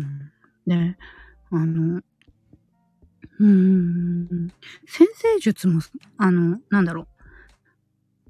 これもまた、いろいろ種類が多くて、わ私だと、まあ、今、西洋先生術の、うんと、現代戦術うん。うん、を学んでるわけだけど、やっぱり未来を見るってなったら、今度こ、あの、伝統先生術西洋の、うん、伝統西洋先生術学ばなきゃいけなくなっちゃうし、何うでん、も個さ人、うん、金を取ろうとしてるよね。うん。個人、うん、で、あと、まあ、金を取ろうとしてるっていうよりも、もうそういう風にな、なってきちゃってるって言えばいいのかな。そういうで、先生術、うん。そうな、そう、うん、金を取りたいからっていうよりは、もう歴史の問題だからね。うん。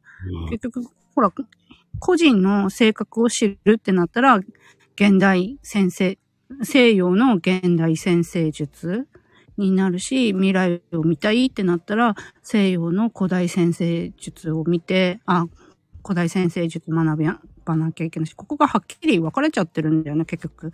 あのー、うんアラン・レオさんの、あれ、うん、の時代時代って言えばいいのかな時代背景がもうそうせざるを得なかったから別れちゃってるんだよね結局うんあの、西洋の方は、キリスト教があの、せ先生術をもう完全に、あの、廃らせたから、うん。あのあアラン・レオさんはもう、ひ、なんだろう、必死、必死だったんだよね。だって、未来を占っちゃうと、捕まっちゃうから、あの、先生術は自分の性格を分析するためのものって言って、現代先生術を作ったし、で、うんあの、未来を見るっていうのがもう禁止されてたから、その時代って。もうそれでややるともう捕まって、下手すれば死刑になっちゃうわけだから、死刑まですげえな。うん、うん。あの、本当に弾圧したんだよね。キリスト教が、あの、先生術を。うんだから西洋の先生術はそこで分かれてしまってる。で、まあ、キリ、で、西洋は、あの、輪廻転生っていう思考がないから、うん。うんうん。前世、前世とかっていうのがないわけよね。あの、輪廻転生しちゃうと、最後の裁判の時に復活できなくなっちゃうから。から、一回、もう死んでしまったら、前世とかじゃなくて、天国に、天国っていうか、あの世に行って、最後の審判を待つっていう考え方でしょうん。うん。うん。だから輪廻転生がないから、と、東洋はインドの輪廻転生っていう、あの、思想があるから、あの、東洋の方の先生術は、まあ、できた発端はメソポタミアなわけだけど、あの、地域はね。そこから西洋に渡ったか、東洋に渡ったか、で、考え方がもう全く違くなる。西洋に行っちゃうと、輪廻転生ってないから、あの、うんと、うんと、そ、そう、そういうふうに見なきゃいけないし、インドに行くと輪廻転生っていう思想思想があるから、あの、前世の、前世から来る、あの、宿命とか、タスクだったりとか、うんうんあうのん。、うんカルマだったりとか、そういうのがあるっていうふうに言われてるから、それをちゃんと入れて、うんと、入れてるから、東洋の方は未来を占うのも、うんと、自分を占うの、自分の性格とかを占うのも一つの戦術でいいけれども、めちゃくちゃ複雑。うんうんう。ん。だからね、もう分かる、分かれざるを得なかったって言えばいいのかな。うんうん。インド通って、それから中国に行ったわけだよね。だから、インド先生術はまた独自のあれがあって、で、中国の方に行くと、またいろんな手法に変わってくるんだよね。まあ、大元になっていくのはあれなんだけど、あの監視とかを使った占いになるんだけど、うん。だから、結構ね、あるよね。深いよね。うん。だから、結局そういうのって輪廻転生からっていうのは世界から離れるためには仏教教えを守るとかに持っていくわけじゃない、そうそうそうそうそう。そういうのもさ輪廻転生って知らない方も結構いると思うんですうよん。うん。もともとインドから伝わるねうん。そう。考え方なんですようん。こうね仏教うギんリシャ、イスラム教のうん。その似たような構想は絶対あるんですよねうん。そただ輪廻転生がこうう。うん。あると思うっていう、うん。あの NHK で一回調べたんですねうん。うん。 10年ぐらい前にうん。うん。 42%がねあると思うんですよ、うん。うん。それだけ信じるっていうのはねいるってことですよねうん。そう。前世があるっていうふうに信信じてるっていうか、そういうのが多いのは、インドから東側。うんで、西洋の方に行っちゃうと、輪廻転生、キリスト教が、の思考が結局強いから、最後の、まあ、キリスト教にななるのかちょっとあれなんだけど、あの、最後の審判を待つ。待たなきゃいけないから、あの、輪廻転生はない。自分の一生は今の一生しかない。うんうん。うん。でもそっちの方がうんベ。ストを尽くさないといけないんだよっていうこと。そう。そうなるね。うん。だどっかしら拠り所がないと、その、うん。輪廻転生っていうのは、その、ね、じ人は人生を何度も繰り返しっていう、うん。できると思ったのが、うーん、腑に落ちるわけじゃないんだけど、そこで逃げる場所を作りたいんだよね。うん。だと思うんだよね。で、前世からのカルマがあるから、これは宿命があるんだとか。あの、でも宿命、宿命と運命は違うから、運命は自分で何とかできる。宿命は自分では何ともできないものとか、っていう考え方とかでもあって、だから、東洋の先生術、東洋とかの先生術はすんごい複雑になってる。うん。で、そうねうん。うん、で、西洋の先生術になると、まあ、アラン・レオさんが、まあ、その自分、あの、自分のね、生 生命をかけてっていうか、あの、殺されたくないから、やっぱり、捕まりたくないから、あの、先生術では未来は、あの、占えないんですよって、うん、だからその、あくまでも、うん、あの、個人、個人個人の、あの、限界ですよ性。格、うん、せ性格を占うしことしかできないんですよって進歩していったのがモダン、あの、現代先生術、今の先生術。だから、み、あの、現代の先生術で未来を占うっていうのは難しい。だけど、そのアラン・レオさんが提唱する前の、あの、うんと、未来を見れた時代っていうのは結局古代になるから、未来を見るとなったら古代先生術。でも古代先生術の方が実はちょっと複雑だったりする。現代先生術って結局古代先生術をあの略化して簡素化したものが現代先生術なんだよね。うんうん。だからこう、ね、運命と宿命をちゃんと言えますかっていうと、うん。宿命っていうのは宿るっていうふうに答える人もいるけど、う本ん。来はこう、前世からって意味なんだよね、本当は。うん。そうそうそうそう。運命は発行分じゃなくて、巡り合わせる。うんうん。意思とは関係なく巡ってくるね、こううん。幸せとか不幸なことを巡り合わせという意味なんですよ。うんだから運命っていうのはそうなんですよ。うん。だからその辺をちゃんと理解してないと、多う分、ん。あの、間違った漢字って覚えてしまう人も多いんですよね。うん。だからあの、ね、その、まゆみちゃんが書いたね、こう、うん。運命っていうのも、こう、うん運命の出会いとか、運命の人の場合って偶然が重ね合った相手って意味なわけ。うん。うん。だから宿命のライバルっていうのは前世から決まってたような、うん。こう、絶対に避けられないっていううん。し、でその言葉って、その、うん運命となるものは、なんつったらいいのか、これも運命だ、仕方ない。うん。自分の選択が間違っていたから仕方がないっていううん。いうか、これをこれも宿命だ、仕方がないって捉えるか。うん。うん。結局、前世から決まってるから仕方がないって思っちゃったのが、うん。いいよねっていう考え方うんのその違うなんだよね。うん。それの言葉を知らないと、うん。と違う方向、もっと違う方向行っちゃうから。うんうん。これは本当に大事なんだよね。うん。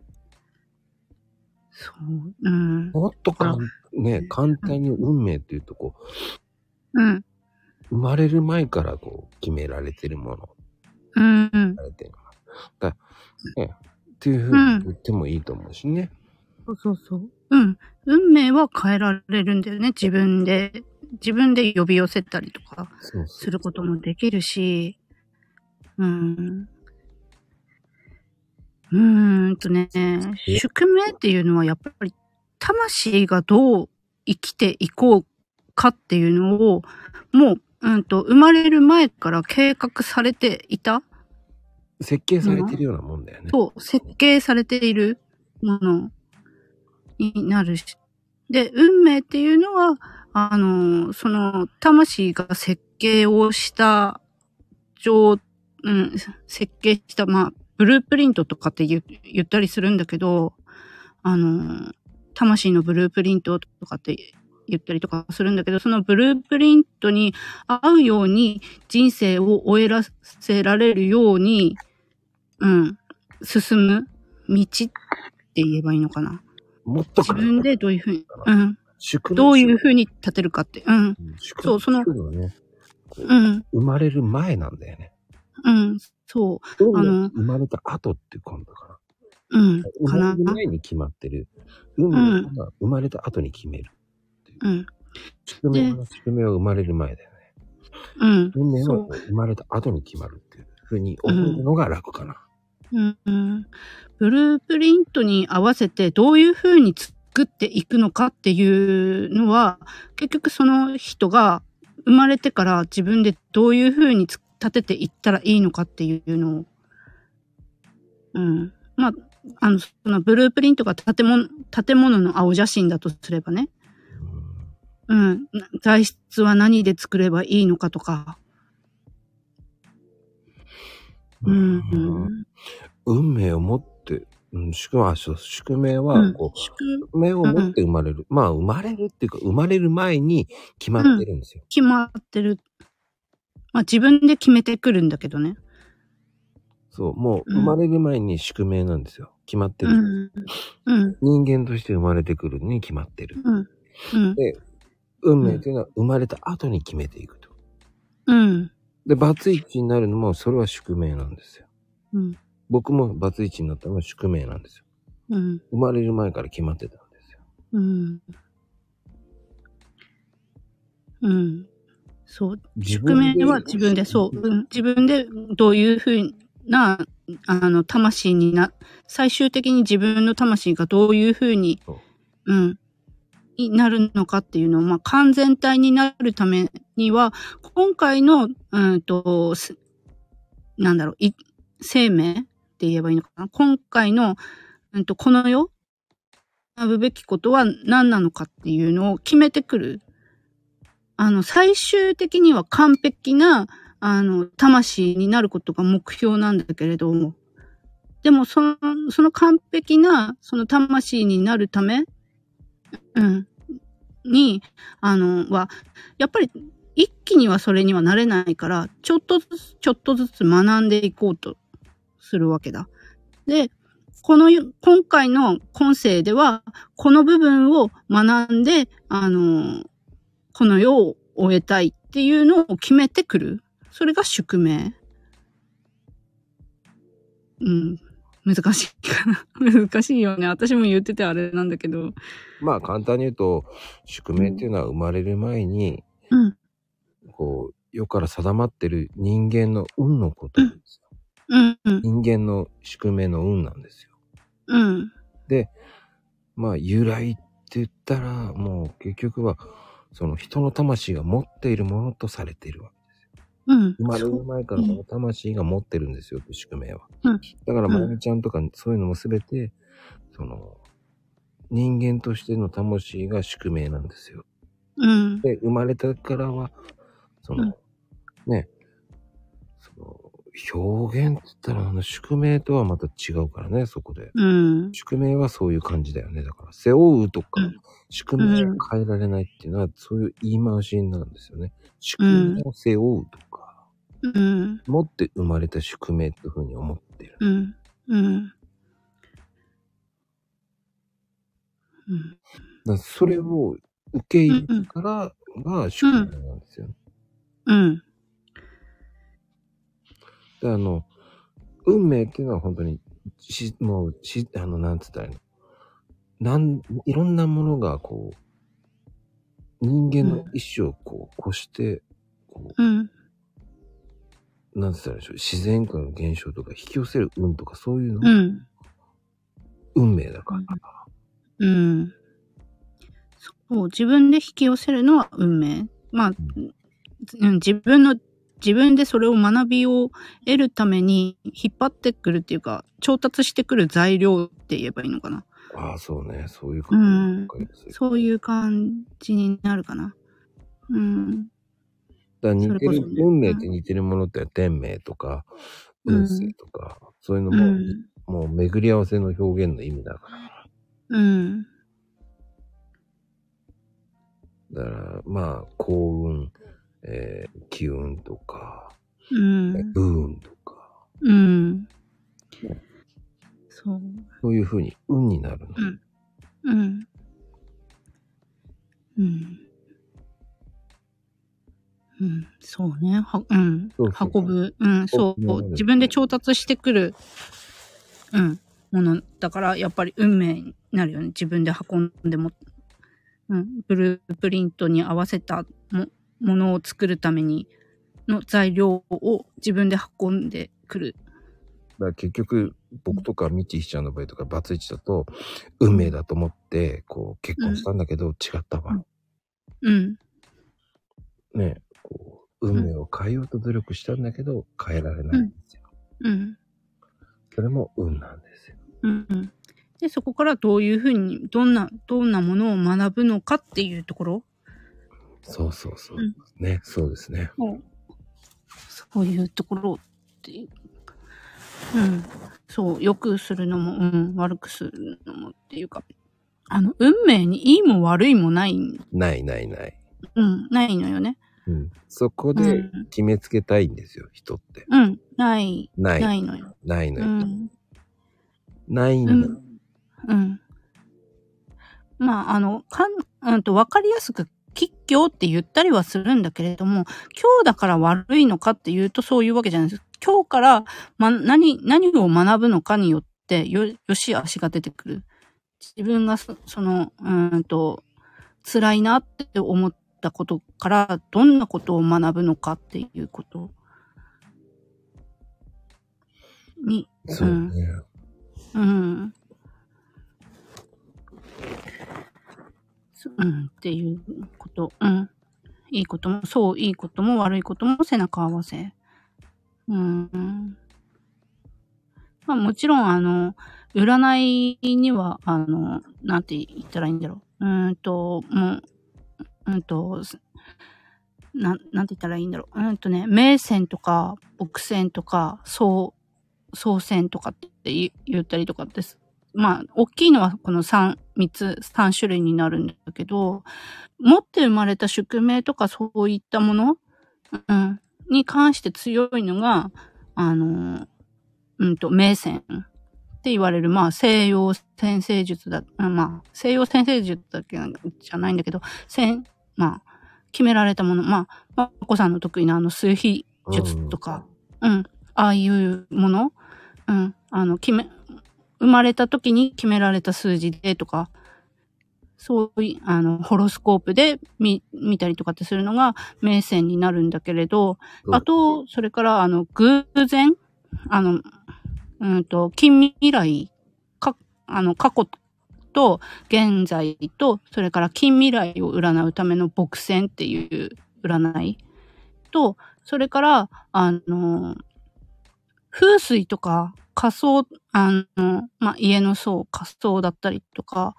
あの、お水取りだったりとか、おす、あの、お塩取りにとか、うんうんうんあの、自分の運を開いていく、うん、ための占いの総選っていうのがあって、まあ、自分の運勢をあのよりよくし開開いていきたいというか、まあ、うんと、できたらその基地で、あの、うん、心地いい刺激でなんとか学びたいよねとかってそういうのであれば、やっぱり総選に、総選の占いに頼ってみるっていうのもあるかもしれないねっていうところはあるかもしれない。風水とか、あとは、旧世紀学だったりとか、かなそうねとかね。うん。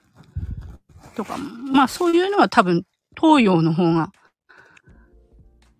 あれなんだろうね。うん。だから風風水とか、うん。そういうのをあれするんであれば。すべてがその、占いっていうのはやっぱりその運命、う使命宿うん命天命って4つの種類に分かれるわけだからうん。それをさ、宿命を深く知ることができて、運命をよく変えていくことができるし、使命を果たしやすくなるし、うん。で、天命を見つけやすくなるんですよ。そうういう。だかん。うん。らそういうふうに、こう、わかると、うん。こう、なんだろう、宿命を知ってから使命を失うし、うん。よあの、あの、騎士知るのもいいし、うん。良い運命を作っていくっていうのが占いなんだよね。どっちかうん。そうそうそう。だからその、それが100%じゃなくて、その、方向をこう、うん見つけていくには、うん。ものなんだよね。そう。うん。自分でね、あの、いいい運命、いい運命っていうのもおかしいんだけれども、まあ、あの、できればその、うんと、不快な感情とかを持たないような学び方をしたいっていうふうにしたいのであれば、そあの、風水とか、あの、開運法の、方の占いを頼ってみるだったりとか、うん、やっぱり自分としては、あの、辛くても、より多くのことを学びたいって思うのであれば、あの、創世の、まあ、その開運とかの方に頼らなくても、まあ、結局頼り切っちゃうとちょっとさすがに難しい話になるから、まあ、僕選とか、うん。で、あの、今の状況ってどうなんですかって、そこから学びを得ていくとか、うん、もっ結局辛いだけ、んうん、じゃあダメ、ダメなわけだよね。辛いだけで、あの、ま、何も学ばなければ、やっぱり心はやっぱりころ壊れていっちゃうわけだから、今辛い状況なんだけれども、この状況で何を学、私は学んだらいいのでしょうかっていうのを分かるためのきっかけとしては、やっぱり僕線を使うっていうのが。ああ、それは大事だね。うん。まあ、本当に、その、本当に簡素に、まあ、前みたいにも分かりやすく言うと、宿命っていうのは変えることができないってことだ。運命は変えることができるっていう意味ですよ。うん。で、本当意味の違いっていうのは、宿命っていうのは変えることも避けることもできないっていう意味なんですよ。うん。で、運命っていうのは自分の行動によって変えることができるっていうふうできに覚えた方がもっと分かりやすいかな。うん。で、分かりやすいと思ううね。ん、で、まあ宿、命ね、宿命ってもっと簡単に言って、本当にいろんな、こう、家族構成とか、その、うんあれ持ったよし、才能とか、うん。そういうのも持ってるから、うん宿命なんで。うん。そうう。んそれはもう、あの、生まれる前に自分で決めてきてるわけだからね。そうそうそうそう。うん。だからあの、ゲームの、その、うんゲームもしやる人だったら、うん。キャラクターでどういう風にしますかっうん。ていう風にうん設定できるのがもううん運命なんですよ。そう、う運命というか宿命あかな。そうかそこが宿命宿命。うん。それが宿命なのよね。うん。どういう風になろうかなって、それをやって。で、そのうん後ゲームスタートしてからが運命になるんですよ。そうそうそうそうそうそそうう。そうそう、そういうことなんですよ。うん。その方がゲームだと分かりやすいかな。うん。多分分かりやすいかもしれない。その、うんうん。そうするとね、うん。運命と宿命って、まあうん、途中途中ごちゃごちゃにな、二人でごちゃごちゃになっちゃったんだけど、うん。本当その、教えるってすごく難しいんだよね。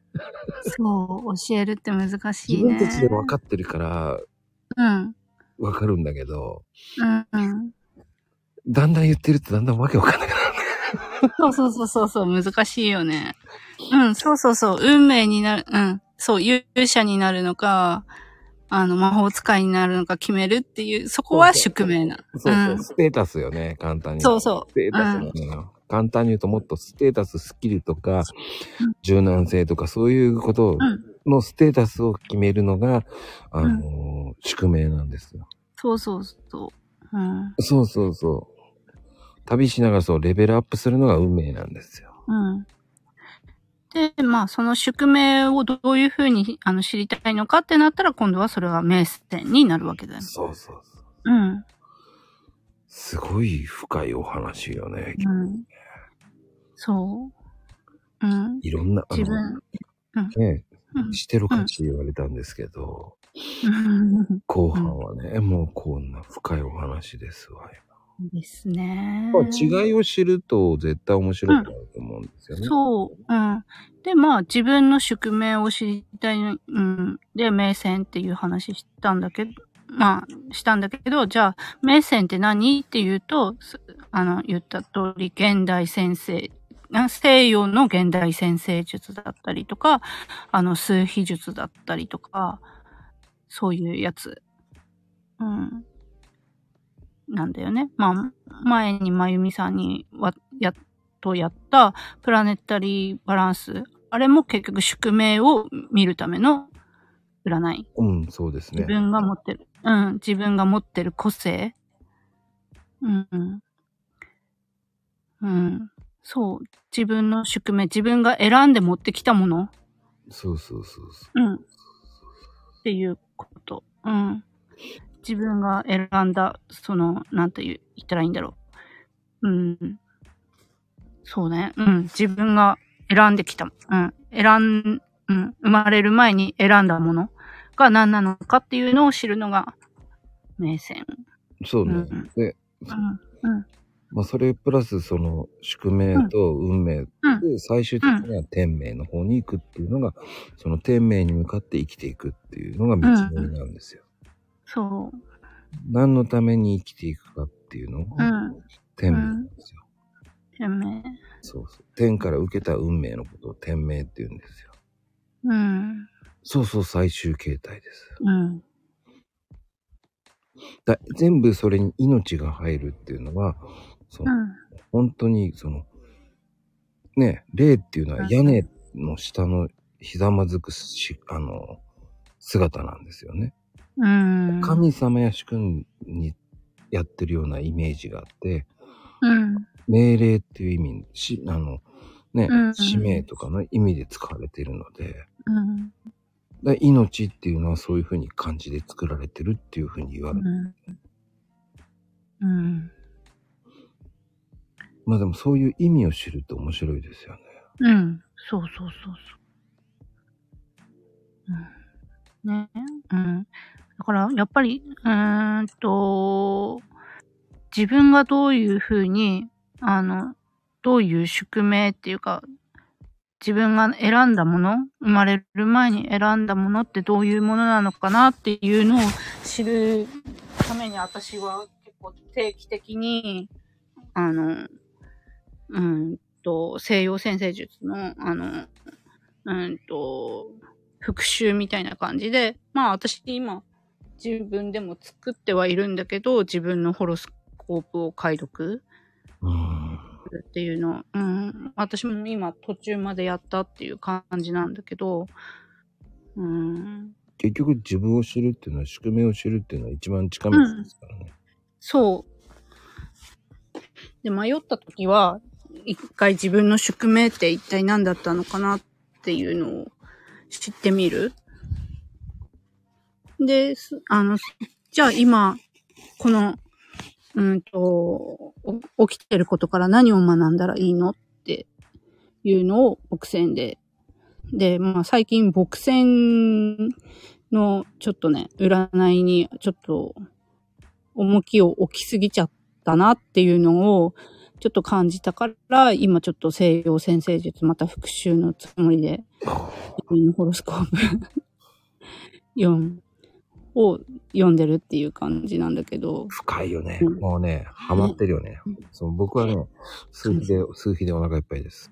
ああ、本当うんあ前、前ね、あのーあの、ここに、ここにもう一回読んでもらえたら聞いてみようと思ったんだけど、やっぱり私全然数比の方はちょっと不勉強だから、うんまこさんに見てもらおうかなとかって思ったんだけど、恐れ多くてね。でもね、いやーあの、本当に頑固だよ。うん、それはね、それはわかるのよ。それはね、あの、何せね、月も固定給だし、太陽も固定給だし、固定給で固まっちゃってるから、それはもう分かってるのよも。う揺るぎない硬さなんだよ。もうね、そうなの分かっちゃいるけど変えられないっていう頭があるから。うん。そうそうそうそう。もうそれはもうね、変えられないよね、もうね。俺がこの間何で言ったって変わんないの、もう分かってて言ってるし、うんでしょ、うん、もうね、結局、その、すべてがこう、うんなんつったらいいのかな、こう、そうね、うん。そうそう。だからね、あの、まこさんに、あの、私のソウルナンバーでも見てもらおうかなと思って、はあ、こう、恐れを、ね恐れを。ソウルナンババーね、ソウルナンバーだけは調べてきたの。ーあ、ソウルナンバーうん。私ね、11なの、ソウルナンバー。おーソウルナンバー、そうなんだ。うん。で、鑑定してもらおうと思って。怖いね。なんでもうだってさうん、それはさ、恐れ多くて、じゃないソウルナンバー。ないよ、いよいよ、そんなことないですよ。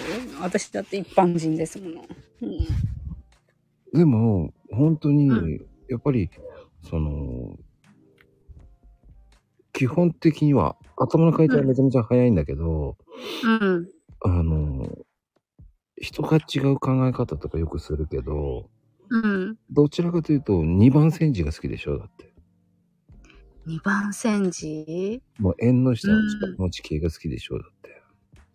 って。縁の下の力持ち系が好きなんだよね。ああ、うん、そそうかな。うん。だからね、頼りになる存在っていうのはわかるんだよそうかな。うんね。。影で支えるタイプなんだよね、どちらかといううん。そう、表立っては絶対しない。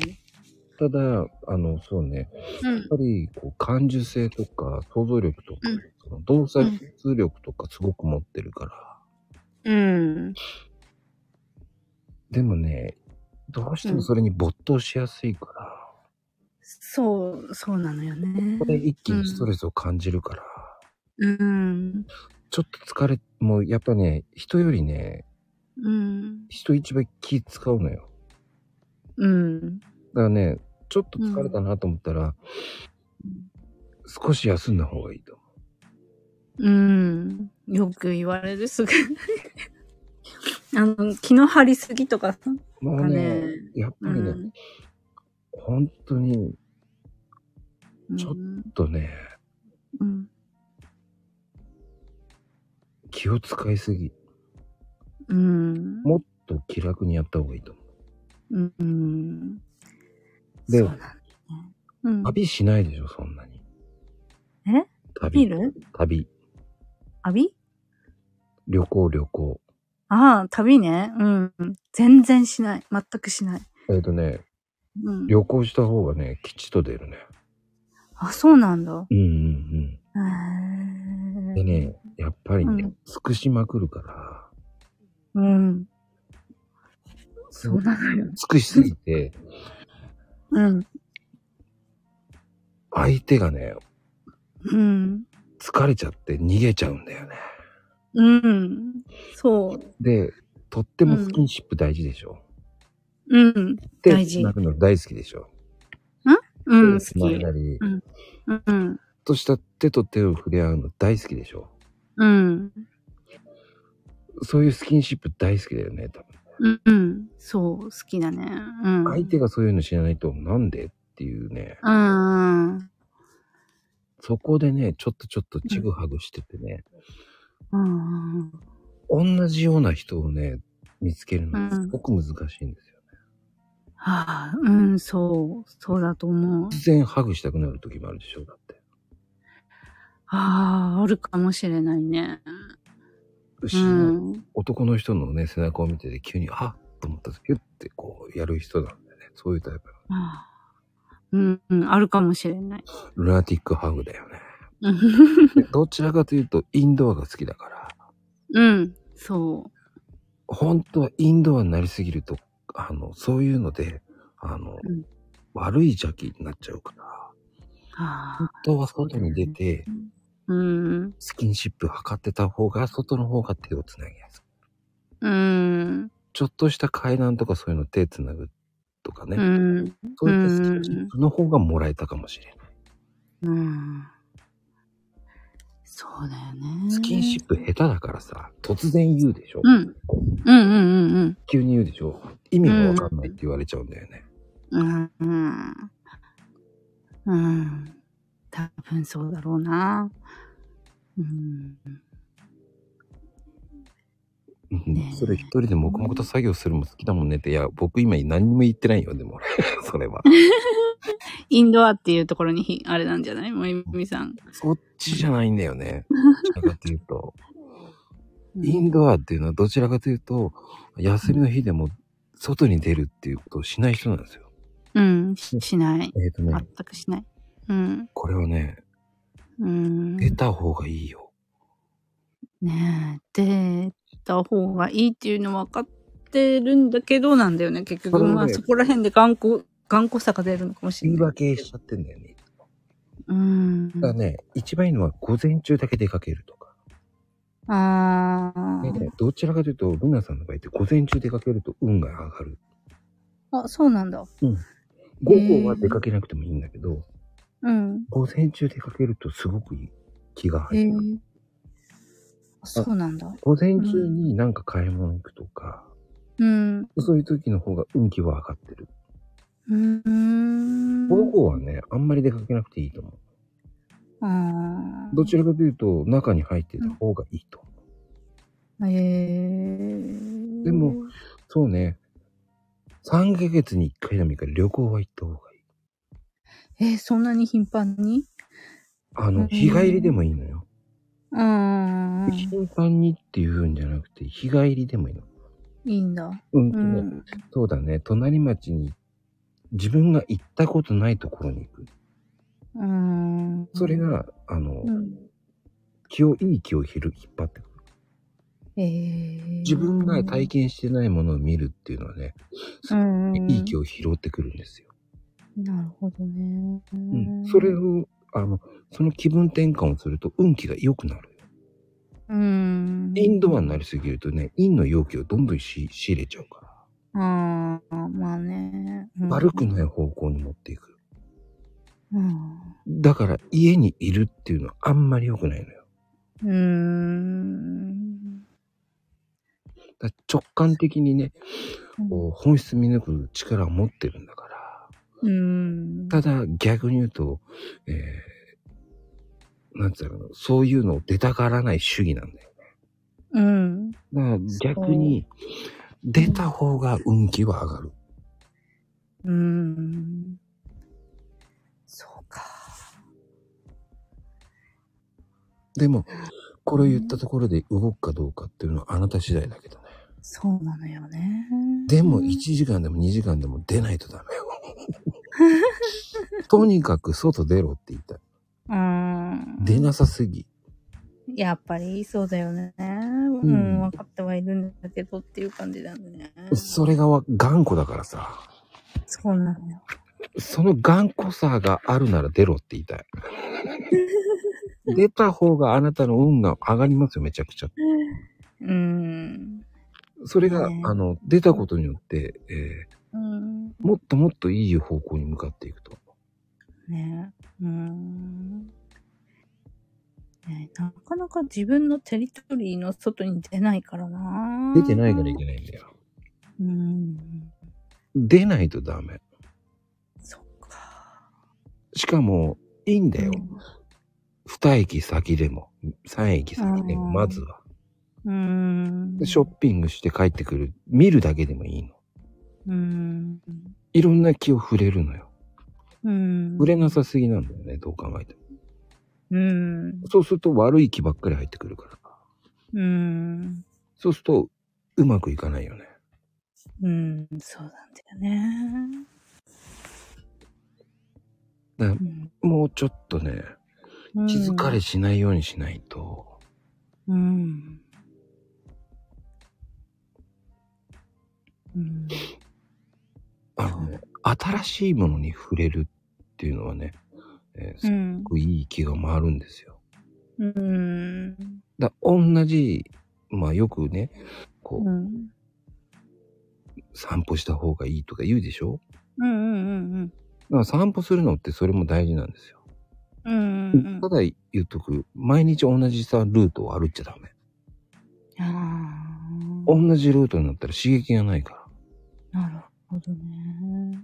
今日はこの道、今日はこの道っていう考えていろんな道行った方がうん。いいのよね。うん。なるほどね。ただ、えー人にもよります。 秋ママちゃんはがい、えー午前中行ったらいいことがあったっていうかもしれないけど、えーその人によって午前中がいい、午後がいい、うん。ありますから。そっか。そうだよね。ルナさんにとっては午前中動いた方が、うん。なよりいい気は回ると。るほどね。うん。早朝に行って、熊に出会えばいいのかな。それは違うね。そっか。それは違う いね。やー、珍しいものに出会えたなとか。いやーいいのよ10時でもいいし、11時でも。あーうん。まあね。 12時過ぎる前に出かけなさいってこと。なるほど。うんうんまゆみちゃんは、えー深夜崩壊してると思うんだよ ね。畑に崩壊してると思うんだよね。うーん。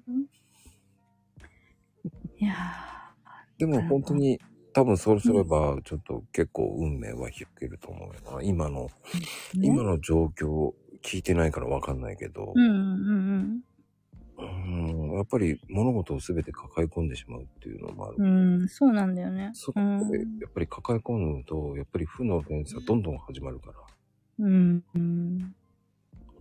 いかに負じゃないものをうん。うんい。いかっていうのが、うんう。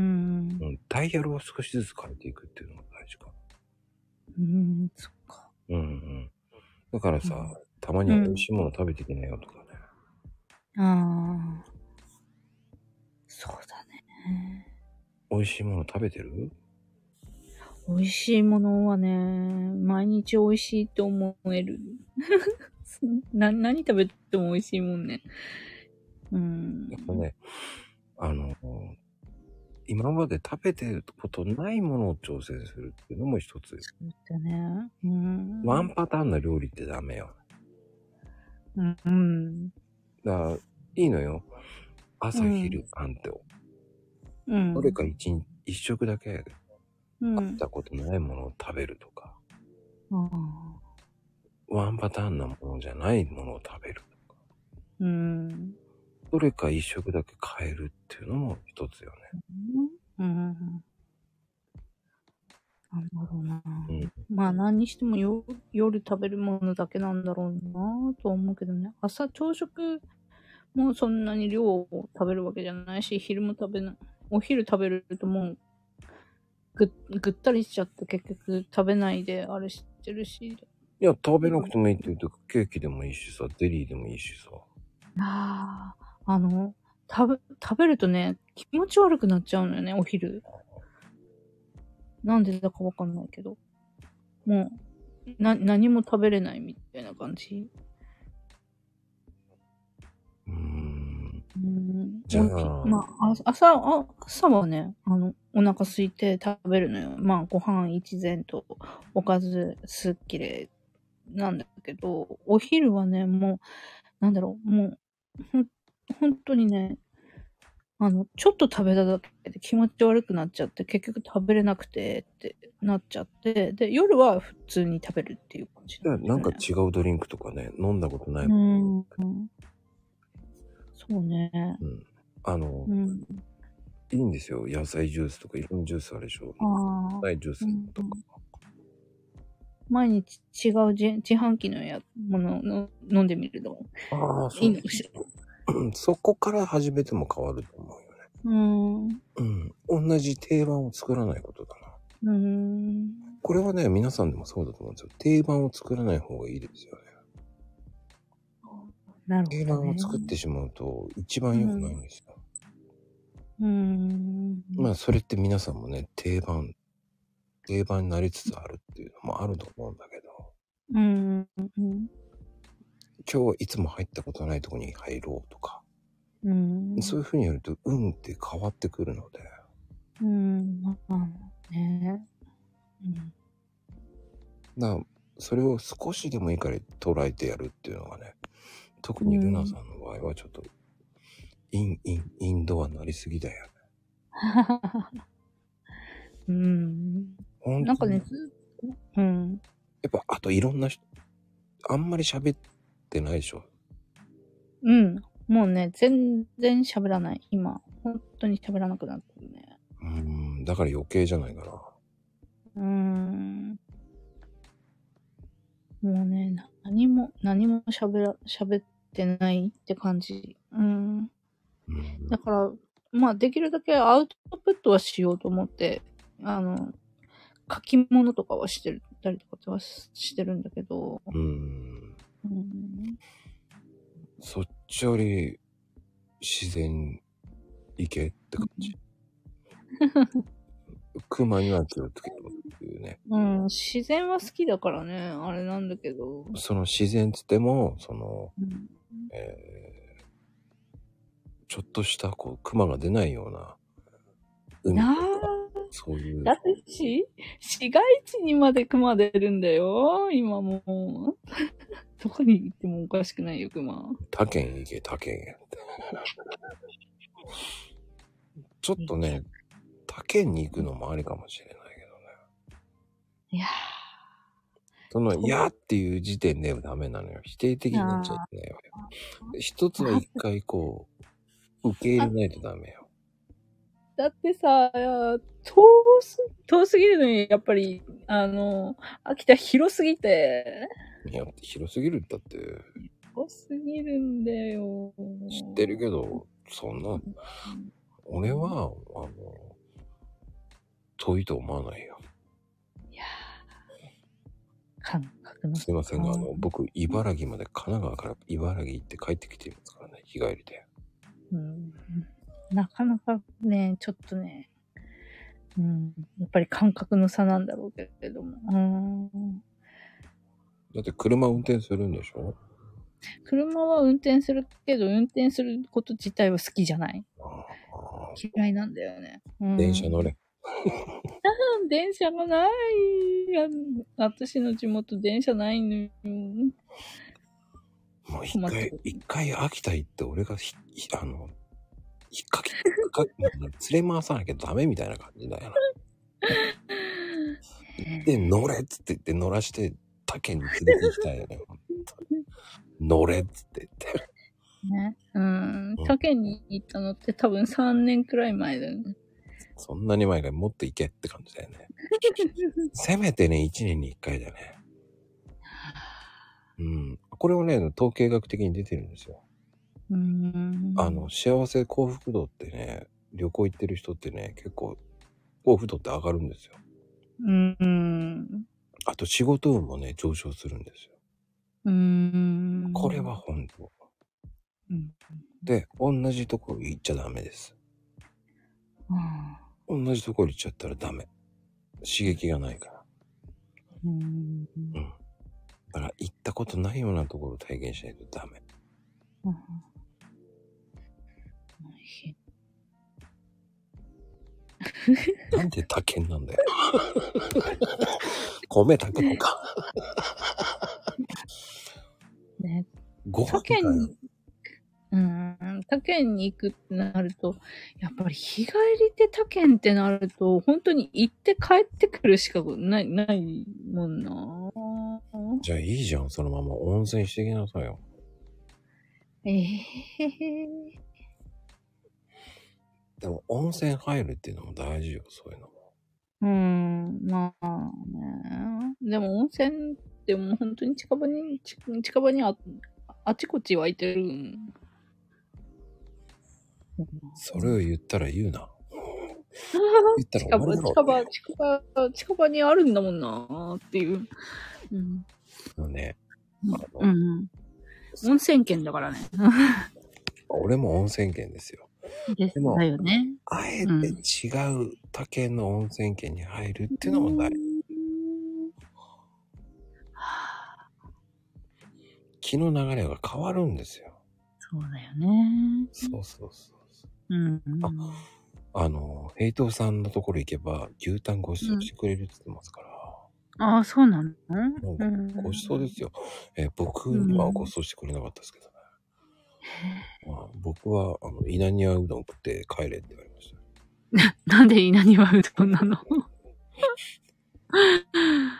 なんで稲庭うどんなんだろうと思いながらね。 なんで稲庭うどんなんだろまあ、ん松島にね、ちょっと稲庭うどん美味しいところがあるんですよ。うへ大きいえん。ですよすっごい行列できるんですけどね。うーん。でもね、こう、なんだろうね、でも、うーん、やっぱりいろんなとこ見るのが大事だと思いますよ。うん、まあね、それはね。うん、人生一度っきりですから。うん。そうなの。日本も捨てたもんじゃないわよ。それはね。うん、まゆみちゃん、牛タン牛タンって言ってると夢に出てくるからね、本当に。あ、ねえ。うん。だから他県ってできちゃうんだよね。ご飯炊けないんだろうね、多分ね。ご飯炊けないだけで。うん。ご飯炊けないんでしょうね。ちゃんとうん炊飯器使って炊いてくださいね。そう。炊飯、うん、炊飯器だったら簡単に炊けるよ。うん。でもさっきあのね、他県って言ってたからね、もう炊けえーねえ、あの、あれじゃないの、まあ、あゆみさんまさかおかばとかで炊いてるわけじゃないよね。だってあの方はあれですよ。うんあの、火を起こしてやってますからね。火起こしてるの。そうなんですよ。で、あの、あの、キャンプファイヤーみたいな、あの、毎火、日が火キ起ャンプこしですよ。だって、毎日キャンプ。すべて、だってもう日曜日なんかもうん。う燃やしてる日ですからね、いつもあ。ー燃えてますからそうね、いつも日曜日は。へえ。いろんなものを燃やしてますまあから。ええあの、巻き集めから始まったりとかってするの。もうその辺なってるから、つ って。落ちてるから、つってね落。ちてるから。ああ、あそれこそまねゆみさん。それで食べれも全部なんとかなるわよって。ええ日曜日は火を見る確率高いって、ほら。なんで燃やしてだるんですよ燃やしてる。 あないよ、あんまり火見る機会なんて。もう、そういう、そういうとこなんですよ。そう、そういうとこ燃やそうとしてるんです、すべて。何でも燃やせって言って、燃えろって言って。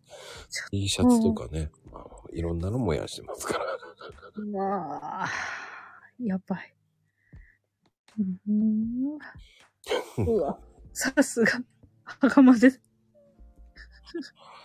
いや、でもどうでしたかあの、一応見ましたけど、ルナさんの。いやーありがとうございました。楽しかった。 うん、で、まあ、鑑定してもらえて満足。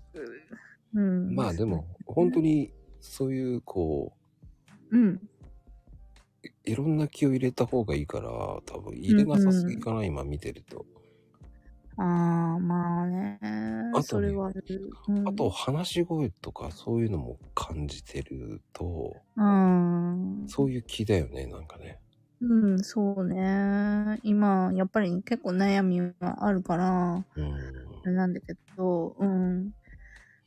ねえ、まあ、け結局まあ自分が吹っ切ればいいだけの話だから、まあそう正ね正直ね、運命、うん、運命っていうかね、うん、今のちょこの状況をね、どういうふうに突破していったらいいのかなとかさ、うん、それでね、き切る、その切るまでが時間かかるからね、いつも。うん、そう、いつもね、それがね、できなくてあれだったりとかするんだけど、まあ、今ね、ちょっとね、瞑想とかも失敗し、失敗続きで、正直、ああ、ちょっと止まっ、あれだな、本当に停滞期なんだなっていうふうに思ってるから、うーん、停あこ滞期。れはこれでもう、うんあれなのかなって、うん。停滞期こそ、外出ろって言いたいんだよね、本当 に。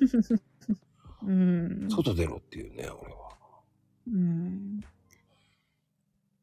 そっちの方が切り開けると思うけどね。うん。まあ、それもあるし、行くのよ、車でって言ってますよ。車の後ろに33ってやってますけど ね。あ数字の33を出さなきゃいけないみたいですけど。あ、なるほど。うん。でも、本当に、それぐらい強く言わないと、本当に動かないと思うから言ってるだけだからね。うん。優しく言ったら多分ね、甘えると思うから、いやー出ろって言わないと多分出ない。うん、多分ね、ゼロって言われても出ないんだよね、これがね。まだ結局、自分自身なんだけど。うん。そこなのよ。まあ、何してもね、今はちょっと、うん、吹っ切れなきゃいけないなとは思ってるんだけど、今停滞期っていうふうに、うん。で、停滞ししてることから何を学ぼうかなっていうふうに、今選択してると状態だから、うん。まあ、選択するためのね、うん。今、期間だから、まあ、うん。今あ、ある状状況とかね、そういうのも、うん。今、本当にもう、今、身動きできない状態だから、じゃあ、その、その中で、じゃあ自分何できるのよとかさ、そういうのを考えてると時っていうのもうんあるし、まあ、ちょっともうちょっと瞑想を、うん、できるあれ、欲しいなっていうふうに思ってるから、だからせめて違う、ちょっとさ、こうん。う、美味しい甘いケーキとかそういうのを食べに行く感じで、喫茶店行けば熊に合わないじゃない。うん、まあね。そういう風にしたら、うん。温泉じゃないけど、喫茶店とかさ、その、うん。ナポリタンを食べに行くとか さ、朝ごはんを食べに行くとかさ、うん。そういうぐらいでいい考えでいけばいいんじゃないかうん。な。でショッピングじゃなくてもいいからさ、うん。ちょっとしたおしゃれな、うん。ね、うん。あの、パンケーキ食べに行こうかしらっていう感じで、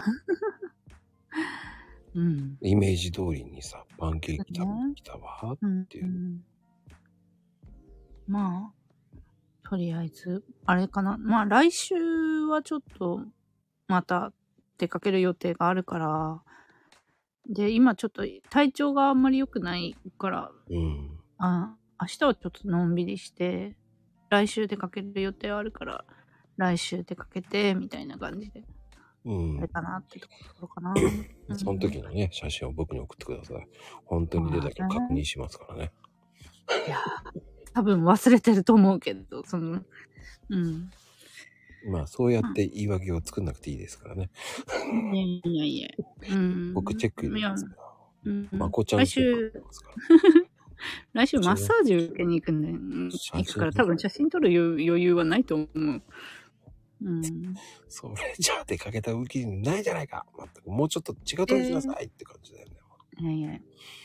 マッサージいいのよ、マッサージして、ウィンドウショッピングしてあ、帰ってくる。ウィンドウショッピングはいいと思う。だから、その写真を撮ってきなさい。えー、だって多分い、いるところってたパワーストーンのお店とかそん、そんな感じだよ。いいじゃない。いやー。いいじゃない。それって写真撮っていい、いい、いいものなのかがよくわかんないけど、お店の写真はあんまり、うん、そこでなんか、料理を撮ってくればいいのよ、写真。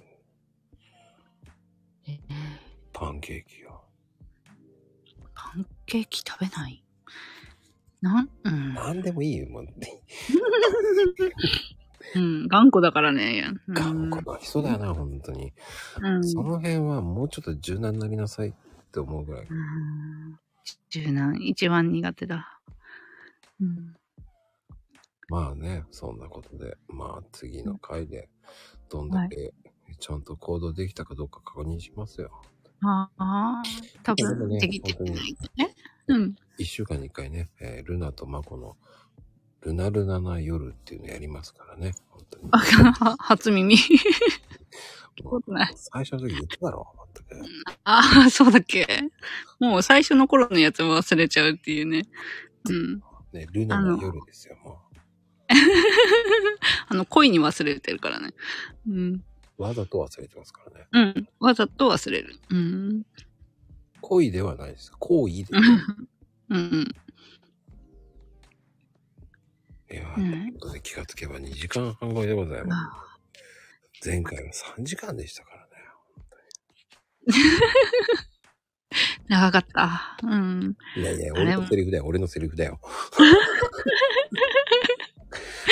なかえったらーどっちだ私、私のせいなのあーまあ、私が頑固だからってことそれは止めてよ。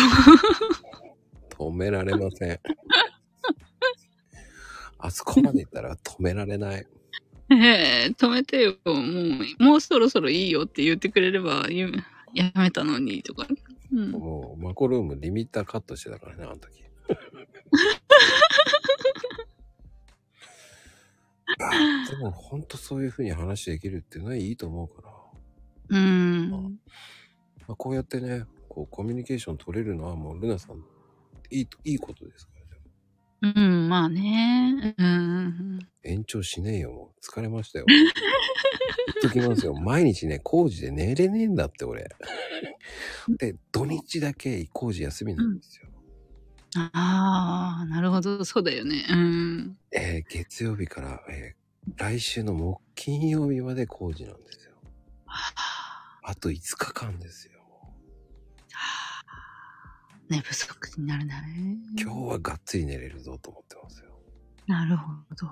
じゃあ、もう30分話しますか。 何を言ってんだ。本当悪魔だわ。ねえ。うん、いやでも30分話したら日付が変わっちゃうね。うん何言ってんだ。本当に。いや、危ねえ。本当にこの人頑固だからな。うん、そうなのよね、うん。自分でも頑固だなって思うんだけども、じゃあ頑固が悪いのって、開き直り始めてるからね、今最近。うん、うんもう頑固だよっていう。うん、まあ、それも長所です。そう、うんし自分のね、信念を負けないっていう素晴らしい長所。持ちすぎもいいとこ。うん、そうそうそうそうそう。うん、まあ、もうちょっうとん気持ち、拳ぐらい柔らかくなってくれればいいと思うから。うん、そう。うん、ね、握り拳作って。うん、まあ、そのうちね、半殺しっていう言葉がなくなって出てこなければいいと思います。美味しいのよ。はあの、お米を半殺しにしてね。あの、卵餅にして食べると美味しいのよ。わかってるとさ。ちょっと半殺しっていう言葉が出てくるとね。うん。そうね。うん。そうだ。頑固っていいことよ。うん。いいことなの。うん。 信信念を曲げないっていうことだから。でもね、一致、信念、そっちの信念じゃないんだよ。一致年じゃないんだ よ。